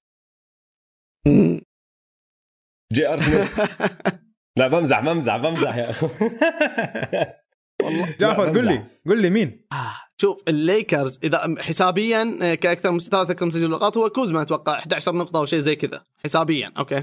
بس الليكرز ما هو الفريق اللي عنده واضح جدا مين هو أفضل آه، لاعب ثالث لأن إحنا إحنا نتكلم دائما هم هو في ال- في الأخبار كذا إنه المفروض كوزما المفروض كوزما المفروض كوزما أوكي. يعني يعني المفروض هو حاطينه من كرسي الاحتياط عشان إنه لما يرتاحوا اللاعبين الأساسيين أنت تأخذ دور الم... ال- الهجوم الحقيقي يعني. بس صح. كوزما يعني أنا أوكي ظهر فترة سيئة لكن ما أبغى يعني أحط بس اللوم على كوزما لأن كوزما ترى أصيب في فترات وفي في وسط الموسم يعني أصيب رجع أصيب كذا. فهذه تأثر تأثر كثير على الفريق أوكي؟ مم. تأثر إن أنت لما تلعب مع الفريق الاحتياطي واللاعبين اللي جنبك ما هم لبرون جيمس ولا هم انثوني ديفيس آه هذه تفرق. يعني هو ظهر في بعض المباريات مستوى جيد لكن إحنا الان ما عندنا ما عندنا هذا الشيء. إحنا من يظل اعتمادنا كلاعب ثالث مسجل هو كوزما. هو كوزما. لكن لأن شفناه إن الجميل في كوزما جي زي ار جي آر سميث. ما يخاف من التسديدات ولا يخاف من ال big moment. صحيح أحيانا يقهرك إنه قاعد يسدد كثير وكذا بس ما يخاف إنه ياخذ الثلاثية. شفناه ضد الكليبرز آه، لما خسرها الليكرز أتوقع في آه، في ال Christmas day. أتوقع. يعني لما كان آه. هو يسجل كويس يسجل هو يسجل كويس يسجل في حتى في الربع الأول ممكن كانت. فما يخاف من ال big آه moment. مرات تمسك إيده. بالضبط. هي تمسك آه. إيده. وما, وما هم اللاعبين اللي يخافوا يسددوا كثير. صحيح أحيانا تكون سلبية لكن هذا شيء يعطي إيجابي عن بعض اللاعبين. تبغى اللاعب كذا. جعفر هاي دويس معطيها اسم. اسمها ثقه بالنفس غير منطقية.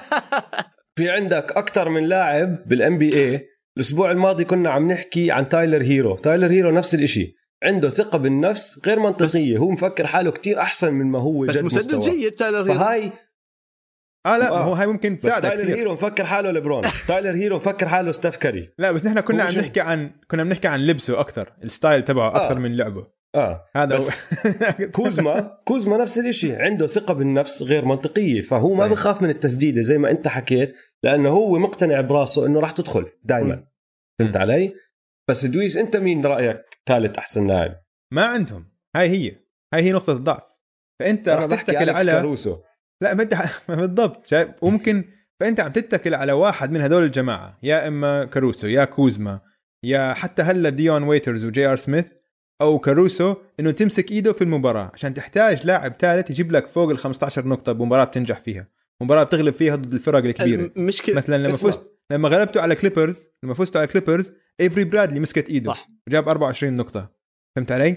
فبتحتاجوا هذا اللاعب الثالث اللي يكون على الأقل 15 نقطة في لا المباراة شوف المشكلة م... ممكن يجيب لك ال 20 أنا أشوف إن المشكلة مو إنه في مين اللاعب الثالث يعني ممكن اللاعب في بدل ما لاعب ثالث في الثالث والرابع والخامس كل واحد بيعطيه ثمان سبع عشر نقاط كذا المشكلة في اللي يقدر يسجل بنفسه في الليكرز يعني إذا لبرون ما هو. آه. موجود يقعد يصنع راندو أنا كصانع لعب جيد لكن أنت تخسر أحيانا المستويات الدفاعية اللي أحيانا يبدع في الدفاع تقول مو هذا هو مستحيل هذا راندو. واحيانا يكون معبر ممر ممر فاضي كذا مثلا في الدفاع. واحيانا والله يرجع إلى أيام 2007 معبر. 2008 و2009 تحسه مدافع صلب يعني ما تدري كيف فما المشكلة في الليكرز إن اللي يصنع لنفسه.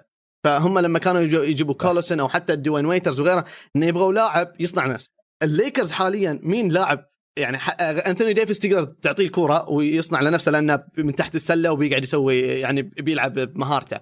بس غير لبرون وديفيس السؤال الأهم يعني ممكن يكون ان مين اللي بيقدر يصنع لنفسه تعطيه الكره ويسجل وتعتمد عليه. تعرف مين جد؟ انه أكثر واحد عنده إمكانيات وممكن هلا ما بعرف إذا حيظهر بهذا المستوى ولا لا. ديون ويترز. شوف ديون ديون وجي آر ما أظن يلعبوا كتير. ما تتوقع؟ لا. أول لا نحن هلا صلنا أسبوع نمزح وبنحكي وبنضحك إنه جي آر انضم للليكرز نضحك كثير معه. آه لأنه بصراحة بضحك الموضوع. يعني جي آر انضم للليكرز و من أول يوم وصل على الحرم وصار يصور videos وإنستغرام live حلو لنا حلو لنا صراحة. بالضبط. بس ما أظن يلعب كتير. لما كان إيفري برادلي مصاب أول موسم كانوا دائما يحطوا أساسي محله KCP كنتافيوس كولدويل بوب. ما أظن بعدين عندك كاروسو بيلعب منيح. ما اظن راح يحكوا لواحد صار له مش لاعب سنتين تعال خد انت العب 30 دقيقة بال playoffs كمان. صح. أو واحد زي ديون ويترز اللي صار له السنة كلها يلا لاعب ولما لعب ما عمل إشي كمان خش العب. فهمت علي؟ بس اسمع يعني... بس جي ار سميث عنده خبرة في ال playoffs كثير لعيبه الليكرز الصغار ما عندهم خبرة بال playoffs بعرف إنه مش لاعب صار له 20 شهر تقريبا. سنتين كاملين مش لاعب في ال NB بس هذا عنده هاي الثقة بالنفس الغير منطقية. جي آر ما حيكون عنده هو أي تردد. الثقة بالنفس. آه ما حيكون عنده أي تردد إنه يشوت يسلخ three ما عنده أي تردد. تعرف إنه جي آر تعرف إنه جي آر التاسع في تاريخ ال NBA في الثلاثيات مسجلها لا دنفر ونيويورك كان ممتاز جدا. حتى أول سنتين له مع الكافاليرز ترى كلاعب مكمل أو سادس يعني هو جاب حتى جائزة اللاعب سادس من قبل. فيعني مم يعني آه. كخيار ثالث أو رابع فريق يكون ممتاز. بس يعني أنا اللي أطمحه من جي آر سميث. كمشجع للليكرز. أبغى مباراة واحدة في ال playoffs يعطينا فصله من فصلاته ويجيب لنا هذه المباراة. مباراة واحدة في ال playoffs كذا يعني فصله من الفصلات. يعني هذا اللي بيفيد الليكرز. اسمع. أنت بس ذكروه بالنتيجة بس أهم شيء ما تخليه ينسى النتيجة في آخر ثواني. وإلا يعني ها ما بتعرف. تصدق يعني أنا أنا فاهم أنا فاهم. بس أنا قبل فترة سويت فيديو عن هذا الشيء وقلت إنه ما راح تأثر كانت على نتيجة السلسلة هذا الشيء اللي سواه. يعني لا ابدا ابدا. أنا ما ما نبغى نقلب الموضوع آه. يعني على الشيء القريب لكن لا لا. يعني اللي كان بيصير فازوا أقول فازوا كليفلند تنتهي بعدين 4 1 كان فاز فازوا مباراة واحدة بس. تنتهي 4 1 آه. فازوا آه، أقصى أقصى شيء أنا كنت قلته حتى في الفيديو إنه بتنتهي 4 2 okay هذا أقصى شيء. أتوقع إن الكل فاهم وقتها إن النتيجة النهائية اللي بتصير يعني الواريورز كانوا بيفوزوا. okay. مش الشغله اللي سواها صح ولا شيء لا أحد يقول لي إنه والله لا لو فازوا وبعدين بيتغير سيناريو وبعدين بي آه، لبرون بيصير أفضل. لا لا لا, لا ولا شيء. هي مش هيك. القصة إنه ضيع ممكن أعظم أداء فردي شفناه بالتاريخ. صح صح. أنا بالنسبة لي أعظم أداء فردي أنا بحياتي شفته. هاي يعني مباراه مباراة لبران الأولى في نهائيات 2017 كانت؟ لا 18 17 18 الأخيرة السنة الأخيرة هي كانت 18 18 18 آه. هي هاي الجيم 1 كان هذا أعلى مستوى بشوف فيه لبران أنا. أعلى مستوى. شوف لبران أي لاعب سلي فكر فيها هيك. كان أي لاعب سلي اليوم كان بيرفكت عن 2001 والين آيفرسون ضد الليكرز. المباراه اللي فازوا فيها صح. م. صح؟ ونفس الشيء صار. فازوا أول مباراة بالضبط وهي. وبعدين خسروا أربعة وراها. لأن وما حدا في السلة في السلة يعني مو مو ما بقول دائما بس في الغالب أو 99% تقريبا الفريق الأفضل هو اللي يفوز لأنها سلسلة مش مباراة. الفريق الأفضل يعني لما تقول لي هذا اللاعب أصيب وهذا اللاعب أصيب لما أصيب لاعب يعني صار فريقك أسوأ. يعني الإصابة بتأثر إن فريقك بيصير أسوأ. بس اللي على أرض الملعب في الغالب إن الفريق الأفضل هو اللي يفوز لأنه سبع مباريات. تكلم. فخسرت واحدة بالغلط بيمديك تعوض. يعني تورنتو لما فاز على ميلواكي 4 2 لما خسر أول مباراتين بعدين قلب أربعة لأنه عرف يصير هو الفريق الأفضل. عرف يتعامل ويا المباراة وقلب الدفاع وغير في الأمور وسيطر على تحت السلة وكذا. فصار الفريق الأفضل.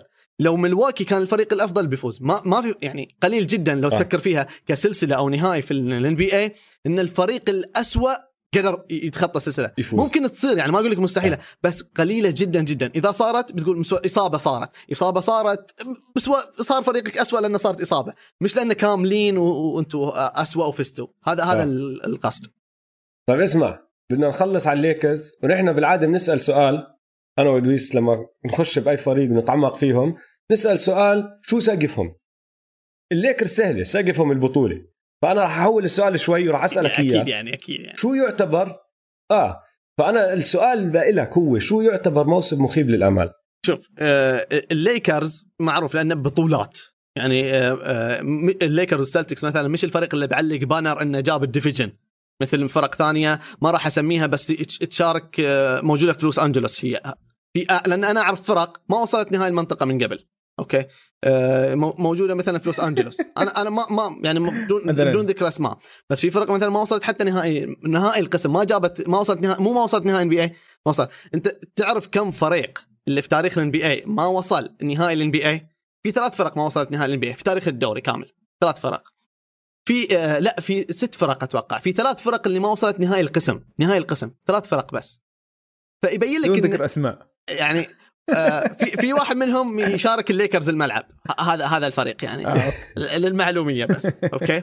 لكن عشان لا نكون إنه أوه يا بطولة يا season مخيب تماما أتوقع أتوقع يعني إحنا لأن عندنا لبرون وآخر سنة كذا نبغى نقول لازم بطولة لازم بطولة صحيح. لكن أشوف إن الليكرز إذا يوصل نهائي وحتى لو خسر النهائي بيعتبر موسم جيد. أنا كمشجع لا أبغى البطولة أقول صحيح. لكن ما أبغى بس أكون زي اللي ظالم للفريق وظالم للأمور اللي قاعدة تصير هالسنة وظالم لكل شيء. عشان يعني تكون يعني واقعي أكثر. أي أي فريق عنده نجوم مثل الكليبرز عندهم كواي الباكس عندهم يانس الليكرز عندهم أكيد الطموح هو اللقب. بس ما أقدر أقول إنه لو ما جابوا اللقب مخيب تماما. إلا إلا لو طلعوا مثلا من الدور الأول طلعوا من الدور الثاني كذا. شخصيا أشوف إنه إذا يوصلوا للنهائي ال NBA بيعتبر موسم ممتاز بناء على إن الليكرز من 2010 آه يعني من 2012 هو مخيب للآمال بس من 2010 آخر مرة وصل نهائي. آه ال- ال- المستويات هذا الموسم صحيح ممتازة ومفروض يكون بطل وكذا بس على الأمور اللي قاعدة تصير. وصل نهائي بأزعل بأحزن بس أشوف إنه أقل من النهائي أقل من إنه يوصل للمباراة النهائية ويكون هو أحد آخر الفريقين اللي يكونوا موجودين في الدوري هذا بيكون مخيب للآمال.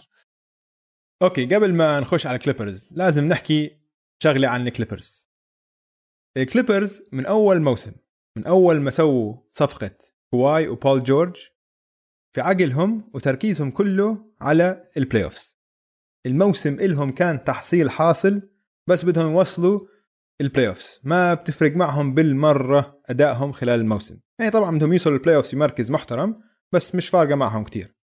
هذا فريق في لوس أنجلس. هذا فريق صغير في مدينة كبيرة. هذا فريق فاشل في مدينة الأبطال. هذا فريق فقير في مدينة الراقين. أوكي؟ يعني حتى هذيك اليوم شفت سنوب دوغ حط آه، على الإنستغرام تبعه ترتيب الفرق في لوس أنجلس. عندك أول شيء بيقول لك طبعا الليكرز أهم فريق.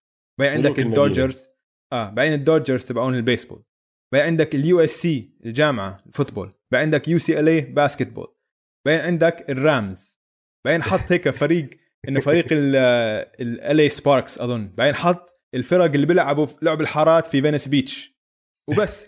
الليستة كلها ما كان حاط فيها الكليبرز أوكي؟ لأنه هو زي جعفر مشجع لل... للليكرز. آه وال- والكليب ومعاه حق يعني الكليبرز فريق فاشل يعني تاريخيا فاشل. حتى في قصة إنه لما كريس بول انتقل للكليبرز مرته طلعت على المول تجيب آه، أواعي آه، كليبرز T-shirts jerseys هيك عشان لما يروح على المباريات. قعدت تفتر كل اليوم عشان تلاقي مكان ببيع آه، أواعي ملابس كليبرز. ما في. ما لقيت. ما في لهم أثر بالمدينة يعني ما فيش لهم أثر. فالمهم هلا اللي عم نحكيه هو إنه ال- ال owner تبعهم حاليا ستيف بالمر أغنى owner أغنى مالك في كل NBA بكثير فرق كبير وزلمه جدا كثير شاطر. وفهمان. آه. بفرق كبير جدا صحيح. دوك ريفرز من اشطر وأذكى المدربين.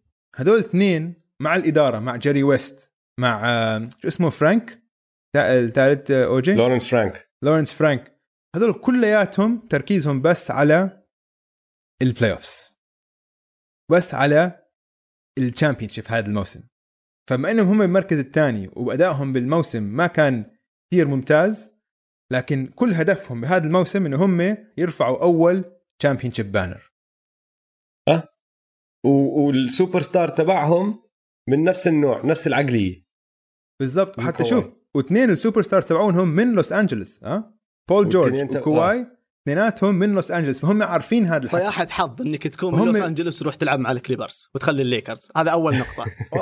كمان يعني انت أنا يعني متخيل في احد أنا أنا عايش في مدينة لوس أنجلوس بس أش... يعني أنا في أنا في مدينة مدريد وأشجع أتلتيكو مدريد. كمان أنا في مدينة برشلونة وأشجع إسبانيول. كمان حق بس اسمع بس هاي عقلية واحد مثل كواي كواي كواي غير بده يكتب الناس. كواي- كواي غير كواي مش انسان أول شيء كواي مش إنسان. مش كذا، أوكي. كواي مش إنسان هو terminator روبوت بس هو كواي وبول جورج بدهم يكتبوا التاريخ فعلا بدهم فعلا أي شيء يكتبوا ممكن التاريخ يسويه. لأن واضح. أي هذا الفريق لو بس يوصل نهاية القسم كتب التاريخ فكتابة التاريخ في لوس انجلوس كليبر سهلة جدا مقارنة بالليكرز الليكرز إذا أنت تتكلم. إيه، لو لبرون يجيب بطولة ما مو ما كان جاب تاريخ للليكرز. يعني لأنه يحتاج إنه يجيب بطولتين أو. ثلاث عشان يصنف ضمن الأفضل. الكليبرز لو كواي يوصلهم نهائي القسم ترى نفس وضع تورنتو كانوا بس بد... بس الكليبرز درجة أقل. تورنتو إيش كان؟ كان يوصل نهائي ويجلد لبرون يوصل؟ نهائي ويجلدهم لبرون. نهائي قسم أتكلم. آه، لبرون عنده حديقه حديقتين واحدة في بيتهم وواحدة ملعب تورنتو كانت. آه، آه، كذا. لتورنتو. إيه. ف يعني في في لاعبين عندهم حدائق مثلا ميسي عنده البرنابيو حديقة على جنب. جعفر جعفر لازم أوقفك هون أنا احترام للبطل إذا سمحت احترام لا على راسي لا سمحت. والله شوف شوف لا لا شوف أنا أنا لما أقول كذا أنا ما قاعد أقول يعني عادي إنه بعد سنة يتغير كل شيء ونقول إن الكليبرز هو بطل الدوري وارد جدا جدا جدا. آه. يعني عندهم فرصة والحين بنتكلم عن هذا الموضوع يعني عندهم فرصه بس لما نتكلم إلى الآن إلى الآن ولين ما وقتنا لما صورت حلقة بي اي 201 لما تكلمت عن الكليبرز وقلت ما عندهم أي ألقاب ولا عندهم أي شيء اختياري مناسب للوقت اللي نزلت فيه الحلقات أنا انه ما عندهم أي شيء.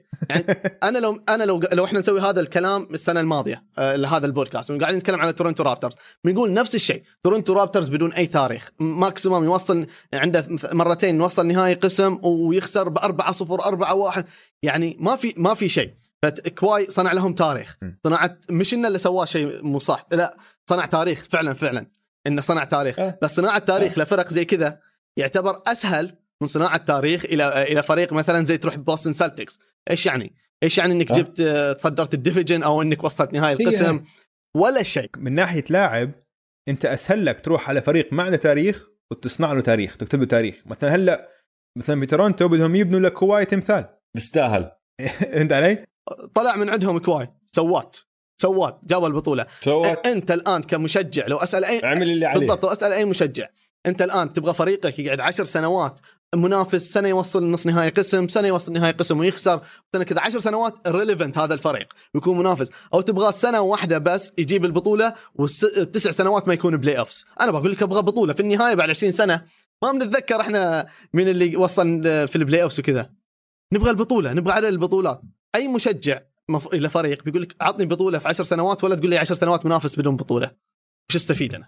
البطولة تبعت الرابترز السنة الماضية تسوى كل إشي وحتى مع إنه كواي ترك ما حدا زعلان. بالضبط. لو الرابترز ما دخلوا ال playoffs هاي السنة وطلعوا أسوأ فريق بال East ما حدا كان سائل. خلص البطولة موجودة. 2019 هي السنة تبعتنا كانت. بالضبط. فكل فريق هيك. الكليبرز ما عندهم هذا الإشي لسه. شو عقل وهذا اللي عم بحاول يجيب لهم إياه. أوكي الكليبرز حاليا لا لا الكليبرز حاليا مشروع م- واضح إنه رايح إلى نجاح كبير جدا لأنه مشروع مختلف حتى عن الفريق السابق اللي مع دوك ريفرز نفسه. لأنه تغير المالك تغيير هذا المالك ساعدهم بشكل كبير جدا. أكبر إيه حركة. هذا اعلاميا ساعدتهم بشكل حركة. كبير جدا. أول حاجة. ثاني حاجة إنه هو أغنى مالك يعني هو عنده تقريبا 44 مليار ثروته الخاصة 44 مليار. ثاني أكثر آه، شخص في كمالك NBA أتوقع 3 مليار بس ممكن. مع إنه أربعة. أو 4 مليار. مع آه. إنه أنت ما تقدر في سقف رواتب في شيء محدود وكذا لكن سقف الرواتب هذا للاعبين بس. المدربين ما له دخل سقف الرواتب إنه إذا بيدفع زيادة الإداريين و الاداري حقين الصفقات أو ال- لما يبني صالة جديدة لما يبني حاجة جديدة يا أخي هلا شرى صالة. جديدة هلا شرى اشترى. تعرف شو اشترى؟ اشترى The Forum صاله The Forum صاله الليكرز القديم. القديمة أوكي هو عنده إما مكان مم. اتجاهين أما بيبني مكان جديد من الصفر وهذه تاخذ ممكن إلى أربع سنوات ممكن أو خمس سنوات ما في كواي بس وقع سنتين اي اي فما ما في. وقت ما في وقت كويس اثنين زائد واحد موقع اسمع وضعهم قبل الإيقاف 44 انتصار و20 خسارة. هم ثاني على ال West وثالث بال NBA وبعد ال all-star break لعبوا تسع مباريات فازوا منهم سبعة. ومن ضمن هالمباريات غلبوا دنفر فيلي أوكلاهوما وهيوستن. يعني غلبوا فرق مرتبة. لاندري شامت المسكين طلع عنده كورونا. هو ناوي ينضم للفريق. مش عارفين إذا راح ينضم ولا لا. كواي ما وصل على أورلاندو لسه غايب عنده أمور عائلية بس راح ينضم. وجواكيم نوا وقع معهم. هو وقع قبل الإيقاف وقع عقد 10 أيام خلصوا ال 10 أيام رجع وقع معهم جددوا له إياه لآخر الموسم. فمش هالحركات الكبيرة لأنه هم الحركات القوية عملوها قبل الإيقاف. هي ماركس موريس وريجي جاكسون. آه. فالفريق داخل شبه بكامل قواه يعني. في عندك هي شغلة لاندري شامت مش عارفين إذا لاندري شامت راح يلعب ولا ما راح يلعب لأنه لسه مصاب بالكورونا. وهلا بدنا ندخل على فريقهم الحالي والأسباب للتفاؤل. وزي ما بدينا مع الليكرز معك بدنا نبدأ معك يا جعفر وأنت تحكي لنا إذا أنت بدك تتفائل للكليبرز وبعرف هاي شغلة صعبة عليك بس إذا بدك تتفائل للكليبرز ليش بتكون متفائل؟ أوكي. آه، من أسباب تفاؤل جما... التفاؤل لجماهير الكليبرز. مش أنا بتفائل اتفائل لجماهير الكليبرز أوكي؟ أكثر شيء يخليك تتفائل إن الراحة اللي صارت للاعبين. لأن بول جورج كان قليل يلعب وكان مصاب أكثر من فترة.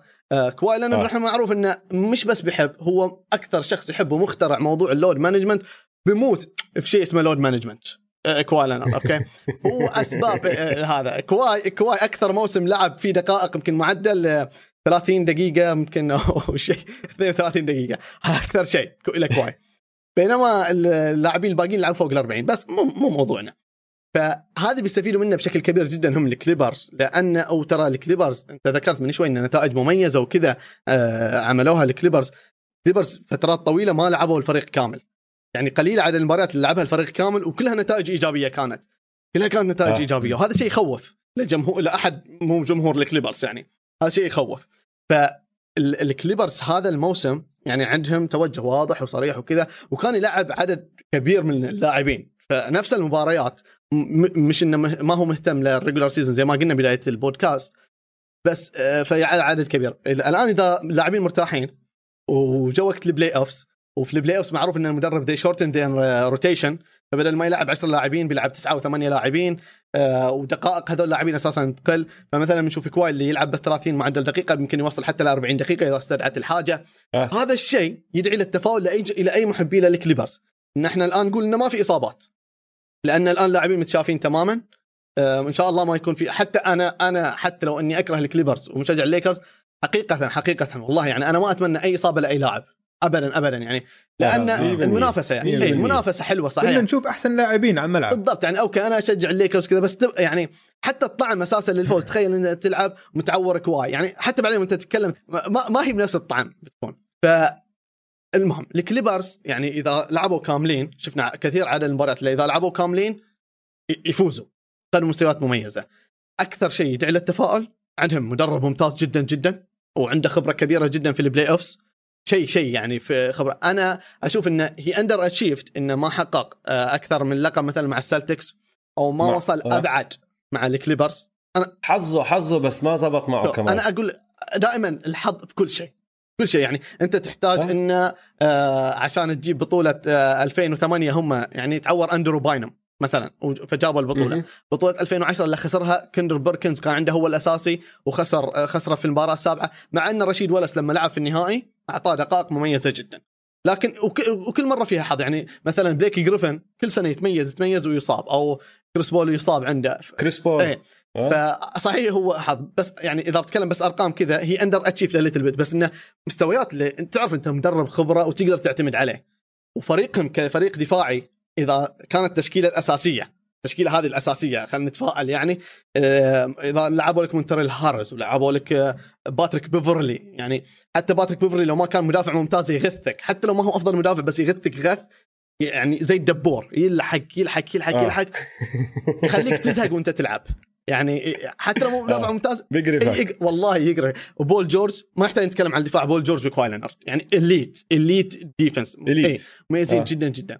ويقدروا مع مع هذول الرباعي إذا لعبوا موريس كمدافع خامس يعني فأنت تتكلم انه وش وليش ما أتفائل بدفاعي؟ يعني كيف كيف بتسجل علي؟ لا لا 100% اي فهذه أكثر الأسباب اللي تخليهم يتفائلوا. ال rota... اللاعبين عدد اللاعبين اللي عندهم المميزين ممتاز. كفريق احتياطي ما في ممكن فريق تفكر فيه. آه، يعني يمكن يجي في بالي الحين عندهم لاعبين احتياطيين يقدروا ينزلوا يغيروا يغيروا النتيجه كثر الكليبرز. يعني أساسي عندهم خيارات اول أول كواي ثاني بول جورج.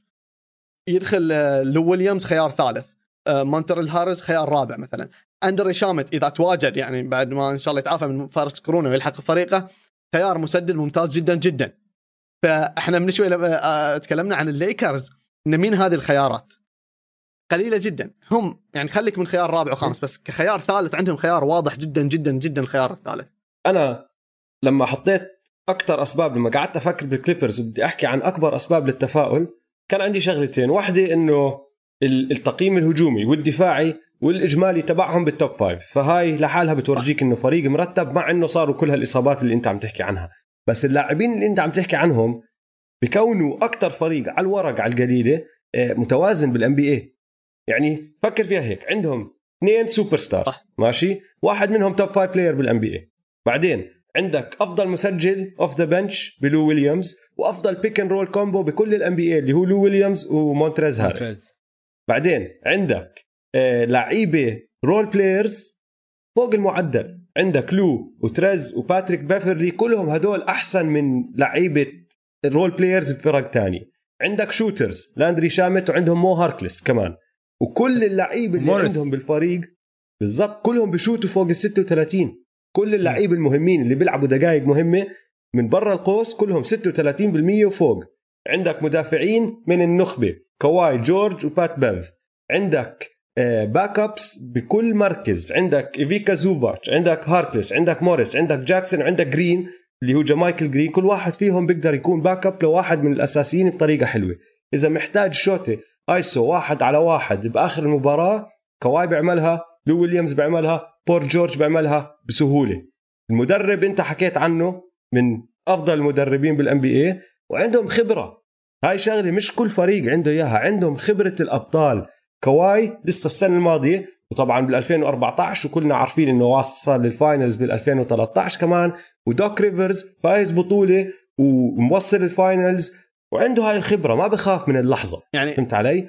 فكفريق متوازن ما في ولا فريق بال NBA بقرب عليهم. من أهم النقاط إحنا تكلمنا بداية البودكاست آه، اللي ما شاف البودكاست يعني اللي يشوف هذا المقطع على اليوتيوب آه، الروابط بتكون تحت عشان تشوف البودكاست كامل. بس إحنا تكلمنا بداية البودكاست تكلم على آه، دويس تكلم على إن إن هم مركزين على ال playoffs okay؟ فحتى ال match-ups اللي عاملينها شوف كأنه يدروا إنه مثلا إحنا بنقابل الليكرز okay؟ الليكرز إذا بيدافع على كواي مين يقدر يدافع على كواي؟ محدود جدا العدد. وت... وتك... بالضبط. لبرون. وتكلمنا من شوف في مقطع الليكرز على هذا الشيء. الكليبرز إذا بيدافع على لبرون يقدر يدافع كواي يقدر يدافع بول جورج يقدر يدافع موريس. هاي ثلاثة يزهقوا. إحنا شفنا حتى باتريك بيفرلي دافع على لبرون جيمس. هذه إن التعدد اللاعبين اللي يقدروا يسووا مهام مختلفة عن الكليبرز هذه التعب في ال match-ups يعني كواي بيدافع على لبرون بول جورج بيدافع موريس بيدافع باتريك بيدافع ممكن حتى مونتريز هاريل لأنه سنتر بس انه اقصر يقدر يدافع على لبرون جيمس آه، جامايكل أو غيره. يعني اللي بيقدر مش إنه بيوقف لبرون ما في أحد بيوقف لبرون ما في أحد بيوقف كواي بس إنه بيحده من خطورته شيء أكيد يعني تقلبه شوي إيه. يعطيه شيء غير بالضبط. بس غير عليه النظام بالضبط. لبرون جيمس م. بيتعب في الهجوم وبيتعب بالدفاع إنه يدافع على كواي الآن كواي. نفسه بيتعب في الهجوم بس في الدفاع بيرتاح هجمتين بيخلي بول جورج يدافع تعب بول جورج خلي كواي هو اللي يدافع تعبوا اثنينهم دخل له موريس يدافع عليه. كذا لبرون بيتعب ان اللي يدافع عليه ما ما بيكون تعبان ابدا. ما مرة بيكون تعبان. فالكليبرز يعني إحنا تكلمنا هجوميا الحلول اللي عندهم. دفاعيا الحلول اللي عندهم. فريق دفاعي مرعب ومدرب دفاعي. فشيء يخليك تفكر برعب دفاعي مثلا يصير. لما يحين وقت الحسم ولما يحين آه، في نهاية المباراة ولما تقل عدد التسديدات في playoffs لما يقل ال rotation ولما حتى الصافرة ما تصفر بعدد المرات الكثيرة اللي نشوفها دائما. في ال playoffs يقل ال playoffs كأنه دوري مختلف. لا لازم نعرف هذا الشيء. ال playoffs كأنه آه. دوري مختلف. بال NBA بال regular season نوع لعب وبال playoff نوع لعب ثاني بالضبط. فاهم نقطة من أهم مو أهم من أهم النقاط اللي قلتوها وقلناها عن ليكرز إنه إذا مو لبرون يعني إذا جا وقت تبغى لاعب يعمل هو ياخذ الهجمة. إذا ما أعطيتها لبرون في الليكرز ما في أحد. يعني إلا يسوي هذا الشيء. يعني عندك ثقة. هناك في أو في الكليبرز آه، كواي خيار أول. آه، بول جورج. بس كثير مباريات شفنا مع وجود هذول اللاعبين والمباراة تعادل. أو خسرانين فرق واحد وكذا الكرة تكون ما تكون عندهم. تكون عند عند لو, لو ويليامز. أنت متخيل إن الثقة اللي عندهم في لاعب الخيار الثالث للتسجيل. بس وجود التنين هدلاك على الملعب بسهل اللعب بالضبط. على ويليامز. بالضبط. لأنه انت عندك كواي واقف هون وعندك بول جورج واقف هناك ولو بالنص dribble dribble. قاعد بيبدأ الهجمة. ما بتقدر تترك لا هاد ولا هداك لأنه إذا تركتهم اكلت بالضبط. ليش اللي... بيجي مونتريز بعطيه ال screen واللعب فاتح. بالضبط. ليش الواريورز صار خارق مع دورانت؟ مع إنه كان خارق بس صار خارق بشيء أسطوري خرافي مع دورانت. لأنه لما يكون دورانت وكلي موجود وستيف كيري موجودين على أرض الملعب ثلاثة مسددين من أفضل المسددين في تاريخ اللعبة أنت تتكلم. مو بس حاليا في تاريخ اللعبة هذول ثلاثة مسددين. ويقدروا مو بس يسددوا. يعني مثلا دورانت يقدر يسوي كل شيء كل, كل شيء. مثلا يقدر يسوي. هذا شيء آخر. فأنت ما, ما تقدر تسوي double team مثلا على ستيف كيري وبتترك كلي تومسون. فهذا يساعد الكليبرز إنه إذا بتترك آه، بول جورج. انت مجنون تترك بول جورج لحاله مثلا على ال wing. تترك كواي كواي لحاله يتطلب double team انت بتروح تسوي double team على لاعب ثاني. فيخليك إن الحلول اللي عند هذا الفريق إن تستعصي الأمور. أو إن يعني تخلي على الخصم. فتخل الحلول عندهم آه. يعني ما في فريق يعني أختم بهذا إنه ما في ما في فريق عنده هذا العدد من الحلول الفردية. ما اسمع ما هاي اللي ب... هاي اللي بتجيبني للنقطه الثانية إنه لما نطلع على نقاط ضعفهم هم ما عندهم نقطة ضعف. عندهم. جد شو نقطة ضعفهم عندهم. أنا, أنا عندي نقطة أنا عندي نقطة. لو ويليامز. نقطة ضعف. لو ويليامز. لا لو ويليامز مش أي لاعب بيقدر يستهدفه زي ما استهدفه لبرون بس. بس حتى لما يستهدفه لبرون تقدر تشيله من الملعب تحط حدا محله يكون صح. لسه عندك صح. فريق بيقدر يهاجم بكل سهولة. اي نقاط ضعف أقل أنا بحكي لك شو نقطة نقاط ضعف أقل من فرق ثانية. عندهم أقل بالضبط. أنا بحكي لك ال ال الشغلتين اللي أنا شايفهم راح يكونوا نقاط ضعف. واحدة اللي هي ال big man defense تبعهم. مين راح يمسك واحد زي AD على سبيل المثال؟ فهمت علي؟ ما بيقدر يمسكه مونتريز. AD راح يدمر مونتريز هاريل فرح تصفي انت بدك تحط إيفيكا زوباتش ولا بدك تحط جمايكل جرين ولا بدك تحط نوا لا إذا بنقارن بين الليكرز والكليبرز يعني آه، أرجع وأقول إحنا نقارن ان هم اللي بيكون الماتش المتوقع يعني في نهاية القسم. مين اللي بيقدر من الكليبرز يوقف AD ما في. يعني okay إحنا نقول ليبرون ممكن يمسكه كواي بس مين يقدر؟ بس في الان بس في ال NBA كله ما في حد يوقف إيه أنا فاهم ما في واحد بس اسمع ما تفكر فيها إيه. ك AD فقط. إيه. هي مش A D في عندك يوكيتش راح تضطر تلعب ضده. فهمت علي؟ مين راح يوقف يوكيتش حلو صحيح. بس أنا اتكلم فهي ال big man defense نقطة هم ضعفهم. عندهم إنه مثلا زي ما قلت لبرون يقدر يدافع عليه بول جورج ويقلل من خطورته ويقدر يدافع عليه كواي ويقلل من خطورته بشكل كبير حتى مورس بدرجة أقل أو لاعبين ثانية لكن لما نتكلم ك pick and roll أو ك AD نفسه لأن AD زوباتش AD طلع زوباتش برا المنطقة.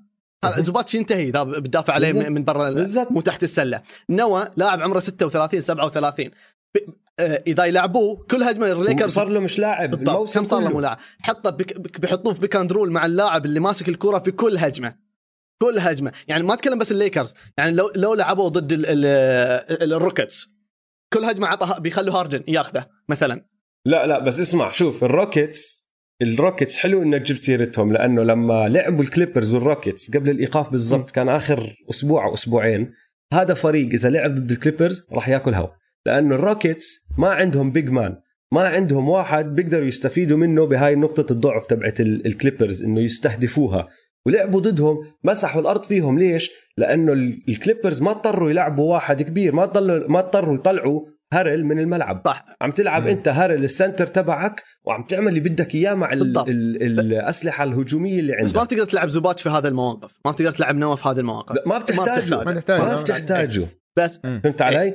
مع مع يوكيتش بتحتاجه بالضبط هذا هو. إن يوكيتش مثلا أنت يوكيتش صانع لعب ممتاز آه، مسدد جيد جدا ولاعب center ممتاز. إحنا إحنا ما شفناه الآن بعد ما ضعف وش ممكن يسوي تحت السلة وكيف يرجع اللاعب اذا عطى آه. ظهره وكذا.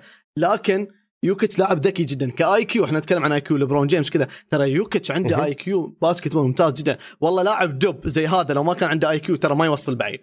يعني خلينا نكون واقعيين لأن لو ما هو ذكي أه؟ ما, ما ما استمر. يعني لأن الجسمانية اللي وعنده عنده رؤية. عنده رؤية عنده رؤية عنده touch صانع إيه. ألعاب كثير حلوة.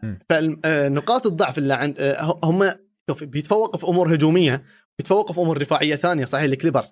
لكن موضوع ال center يعني ما عندهم إلا تقدر تعتمد عليه. يعني حتى الليكرز ك center مش ك power forward دوايت مثلا ميز عندهم هذا السنة في هذا الموضوع في الدفاع مثلا. فقدروا يستفيدوا من هذا الشيء.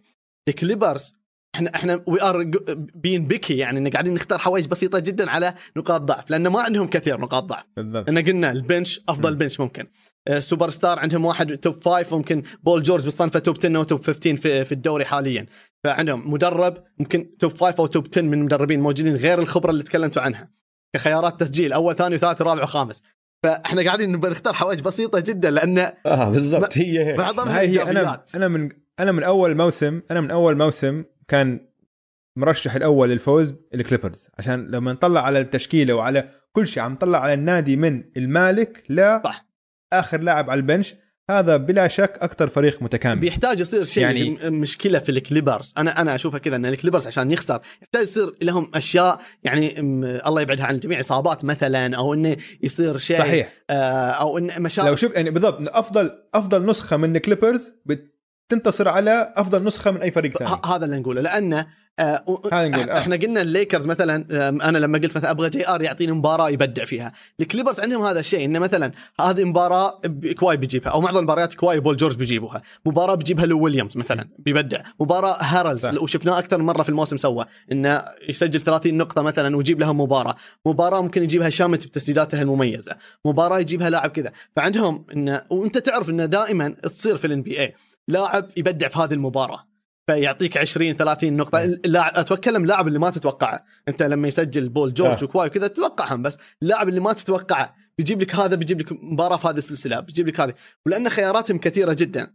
آه، دوك ريفرز يقدر يلعب 10 man rotation بالراحة، بالراحة يلعب 10 man rotation.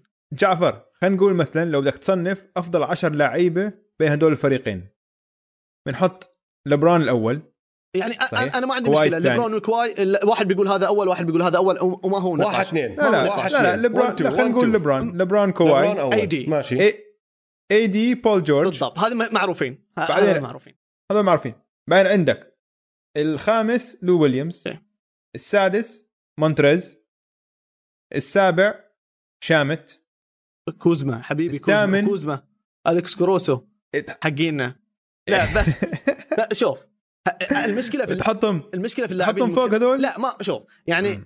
أنا أنا فاهم إن إحنا عندنا اثنين أو الليكرز عندهم اثنين top top من ال five يعني okay؟ top five الكليبر ما هي إيه. بالضبط. بعديها بس بعدين في. في drop طويل. يعني المستوى بالضبط. أحسن لاعب. بالضبط. يعني ممكن top وبين 10 ه- وبين هال drop بحط أنا سبع لعيبة كليبرز أتوقع ممكن كذا. بال top 10 أم- ممكن ال top 10 يكون يعني 7 to 3 أو 6 to 4 maximum يعني 7 to 3 آه، آه، أتوقع أفضل. 7 3 إيه. بالراحة. كيف آه. كيف كيف يفوز الليكرز مثلا على الكليبرز؟ إذا غير استخدام نقاط ضعف. تحتاج شيء خرافي جدا من لبرون جيمس. يذكرك مثلا ب 2016 أو 2018 الف- ال game هاي 1 هي. كذا الكليبرز ما يحتاج هذا الشيء.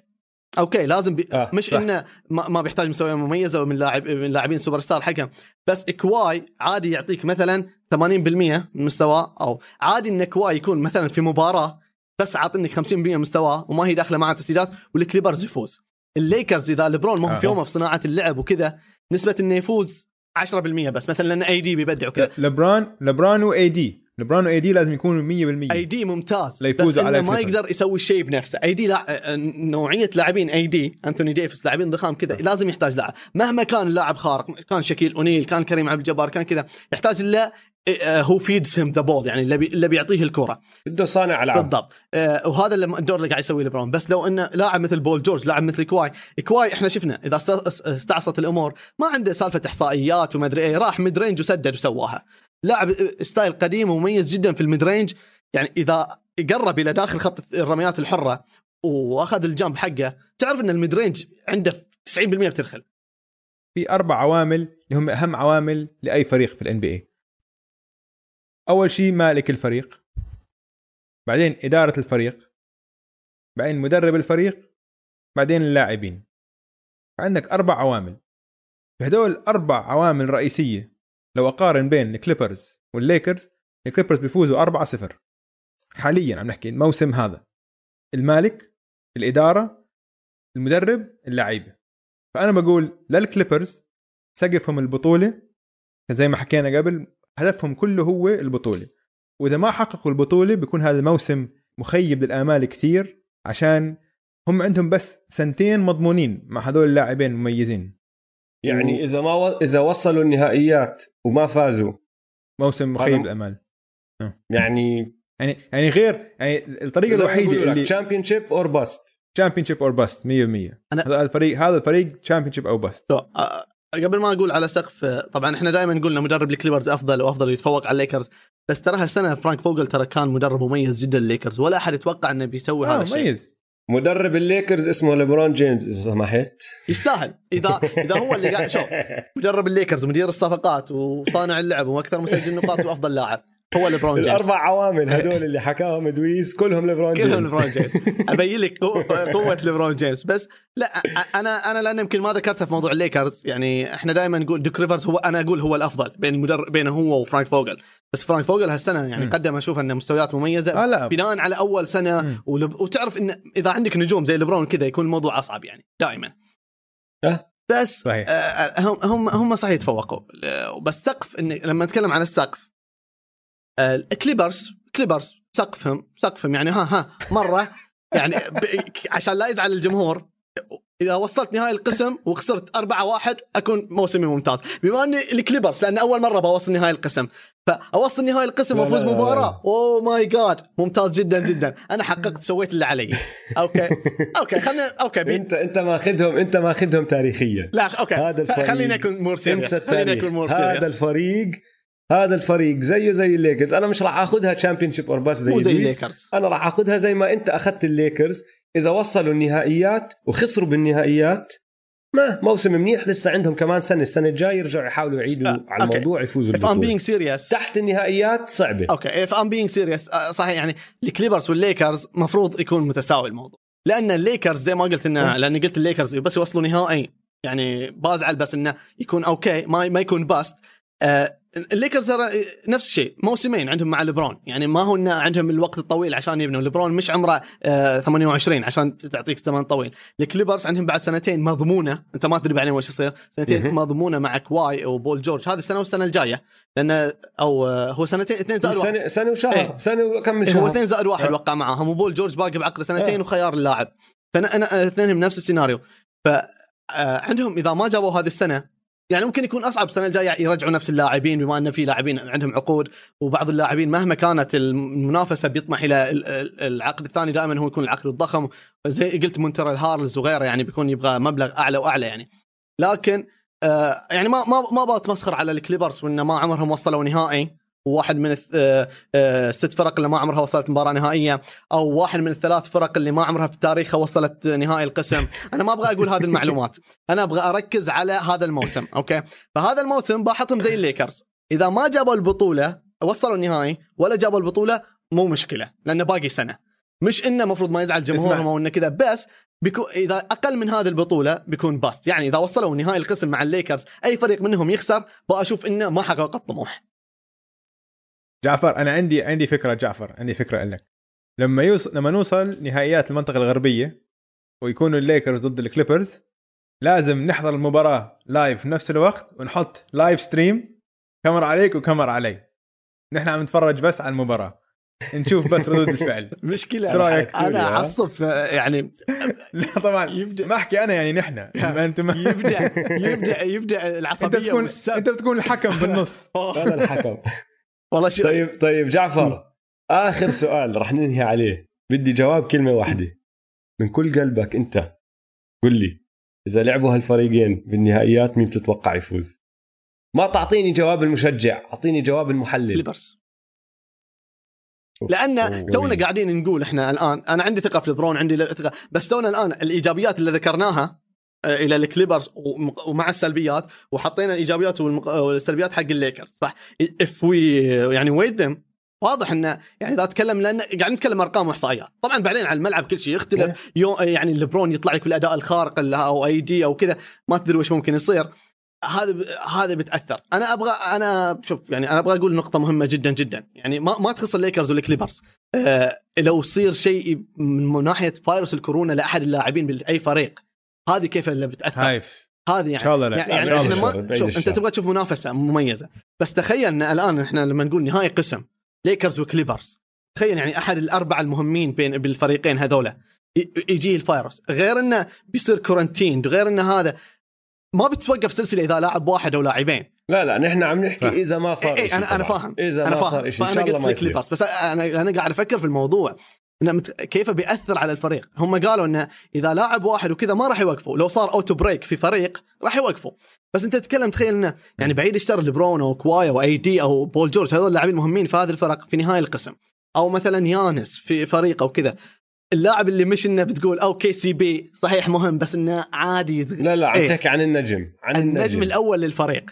فلو يصير شيء يعني مو بس يغ... إنه يغير حسبه ويغير كذا بيخرب حتى علينا كمشاهدين الموضوع لا. والسلسلة بعيد الشر مية مية. بعيد الشر. بعيد الشر 100% طيب اسمع جعفر شكرا لك كثير انبسطنا تبغون شيء. زيادة أقول عن الكليبرز أجلد شوي زيادة أقول. يعني هذا. يعني ما قصرت كفي- كفيت كفي. ووفيت يا جعفر. كفيت ووفيت ما خل ما ضل منهم شيء. أوكي. خلاص. أوكي عشان لا والله أبغى بس أقول هذه الحاجة وهذه لازم تحطوها في البودكاست مو تنكبوني وتشيلوها من الب- آه، من هذا. لا ترى والله أنا okay يمكن أمزح كثير على جمهور الكليبرز وكذا. قاعد أذكر أرقام وأذكر احصائيات بس أنا أحترم والله يعني لا أحد يفكر كذا. أحترم كواي وأحب كواي بشكل كبير جدا. قل حبي له لأنه راح للكليبرز صحيح. وحتى بول جورج قل حبي له لأنه راح للكليبرز لكن كاحترام وكذا حتى أتكلم جمهور إحنا نتكلم عن عالمنا العربي. يعني الآن أنا أدري إن في مشجعين جدد للكليبرز. لما أقول مشجعين جدد أنا ما أنقص من أحد. في كل فترة بيطلع في جمهور وبيطلع كذا وهذا حقك. شوف الفريق القوي تشوف الفريق الكبير تشوف الفريق اللي فيه لاعبينك وتشجعهم أنا ما بديت تشجيع الليكرز إلا لأني شفت كوبي. هذا اللاعب قلت هذا لاعب شكله ممتاز سنة 2000 قلت هذا اللي صحيح. بشجع عشان هذا اللاعب. فلما أقول مشجع جديد أو إن توك تشجع هذا الفريق والله مو قصدي استنقاص وكذا. لما أتكلم عن الكليبرز وإن يعني أنقص من تاريخهم هذا بس هذا واقع. بعد كم سنة ممكن جدا جدا نقول الكليبرز back to back champion ممكن جدا يعني. ف لا أحد بعدين يجيب كلام ويقول أنت تهزأ من الكليبرز والآن صار بطل. لا أنا أتكلم حاليا وأحترم جمهور الكليبرز حاليا وكل شيء. خلاص. شكرا. شكراً لك جعفر.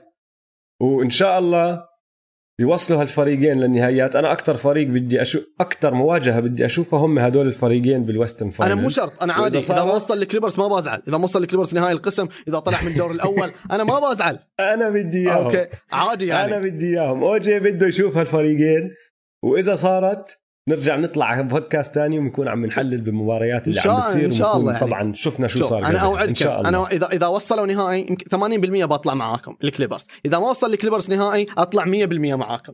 يعني عشان تتمنوا وياي إن الكليبرز يوصل نهائي. إذا وصل. خلص أبشر خلاص، أبشر. ماشي. إذا يطلع أبشر. إذا يطلع دنفر شوف إذا يطلع دنفر من الدور الأول إذا يطلع دنفر والكليبرز من الدور الأول أنا أطلع أسوي بودكاست يومي معاكم إذا تبغى. أبشر. طيب. حبيبي. شكرا لك. دويس شكرا لك أنت كمان.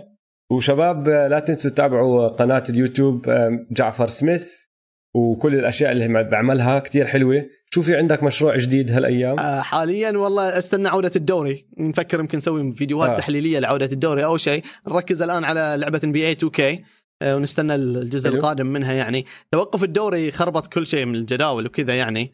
بس آه أكيد إن أكيد شاء الله يعني القادم القادم آه، كلنا القادم حقنا كلنا زي بعض. نستنى عودة الدوري. لا يصير أي شيء قبل ما يرجع الدوري.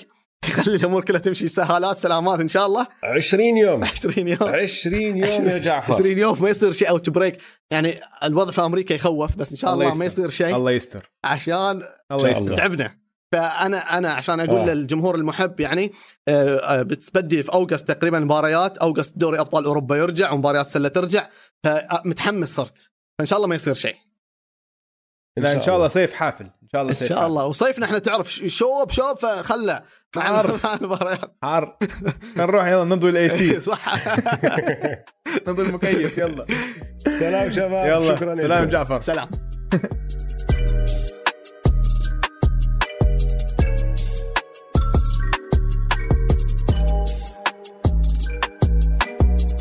شايفين كيف؟ إنه حتى مشجع الليكرز الأول المتعصب الليكراوي لما سألناه يجاوب بعقله مش بقلبه قال لك إنه والله الكليبرز فرصتهم أقوى. أنا هيك عم بقول من أول موسم. البودكاست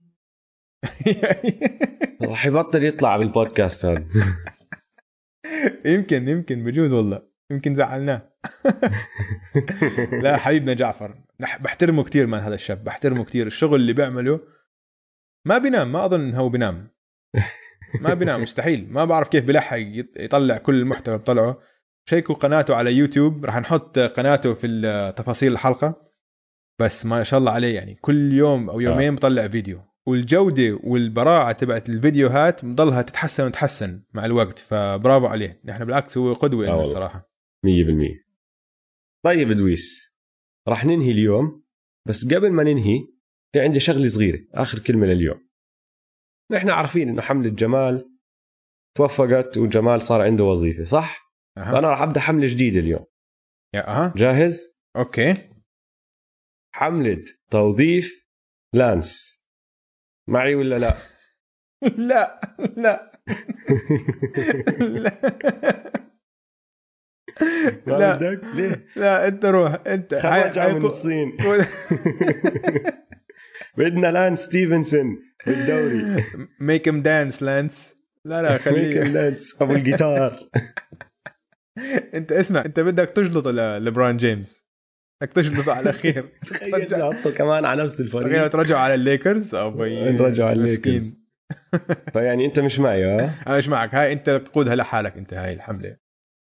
طيب شباب اللي معي الحملة الجديدة حملة توظيف لانس. للأسف الشديد ممكن ما تزبط لهذا الموسم لأنه خلص خشينا بوقت الحك. بس إذا بديناها هلأ من هون لشهر 12 لما يبدأ الموسم الجاي إن شاء الله بكون لانس ستيفنسون على فريق من فرق ال NBA عشان نتسلى. آه. حلو منك. طيب شباب رح ننهي الحلقة هون. إن شاء الله استمتعتوا معنا. لا تنسوا تشتركوا بمواقع التواصل الاجتماعي at m2m underscore pod. يلا سلام. يلا سلام.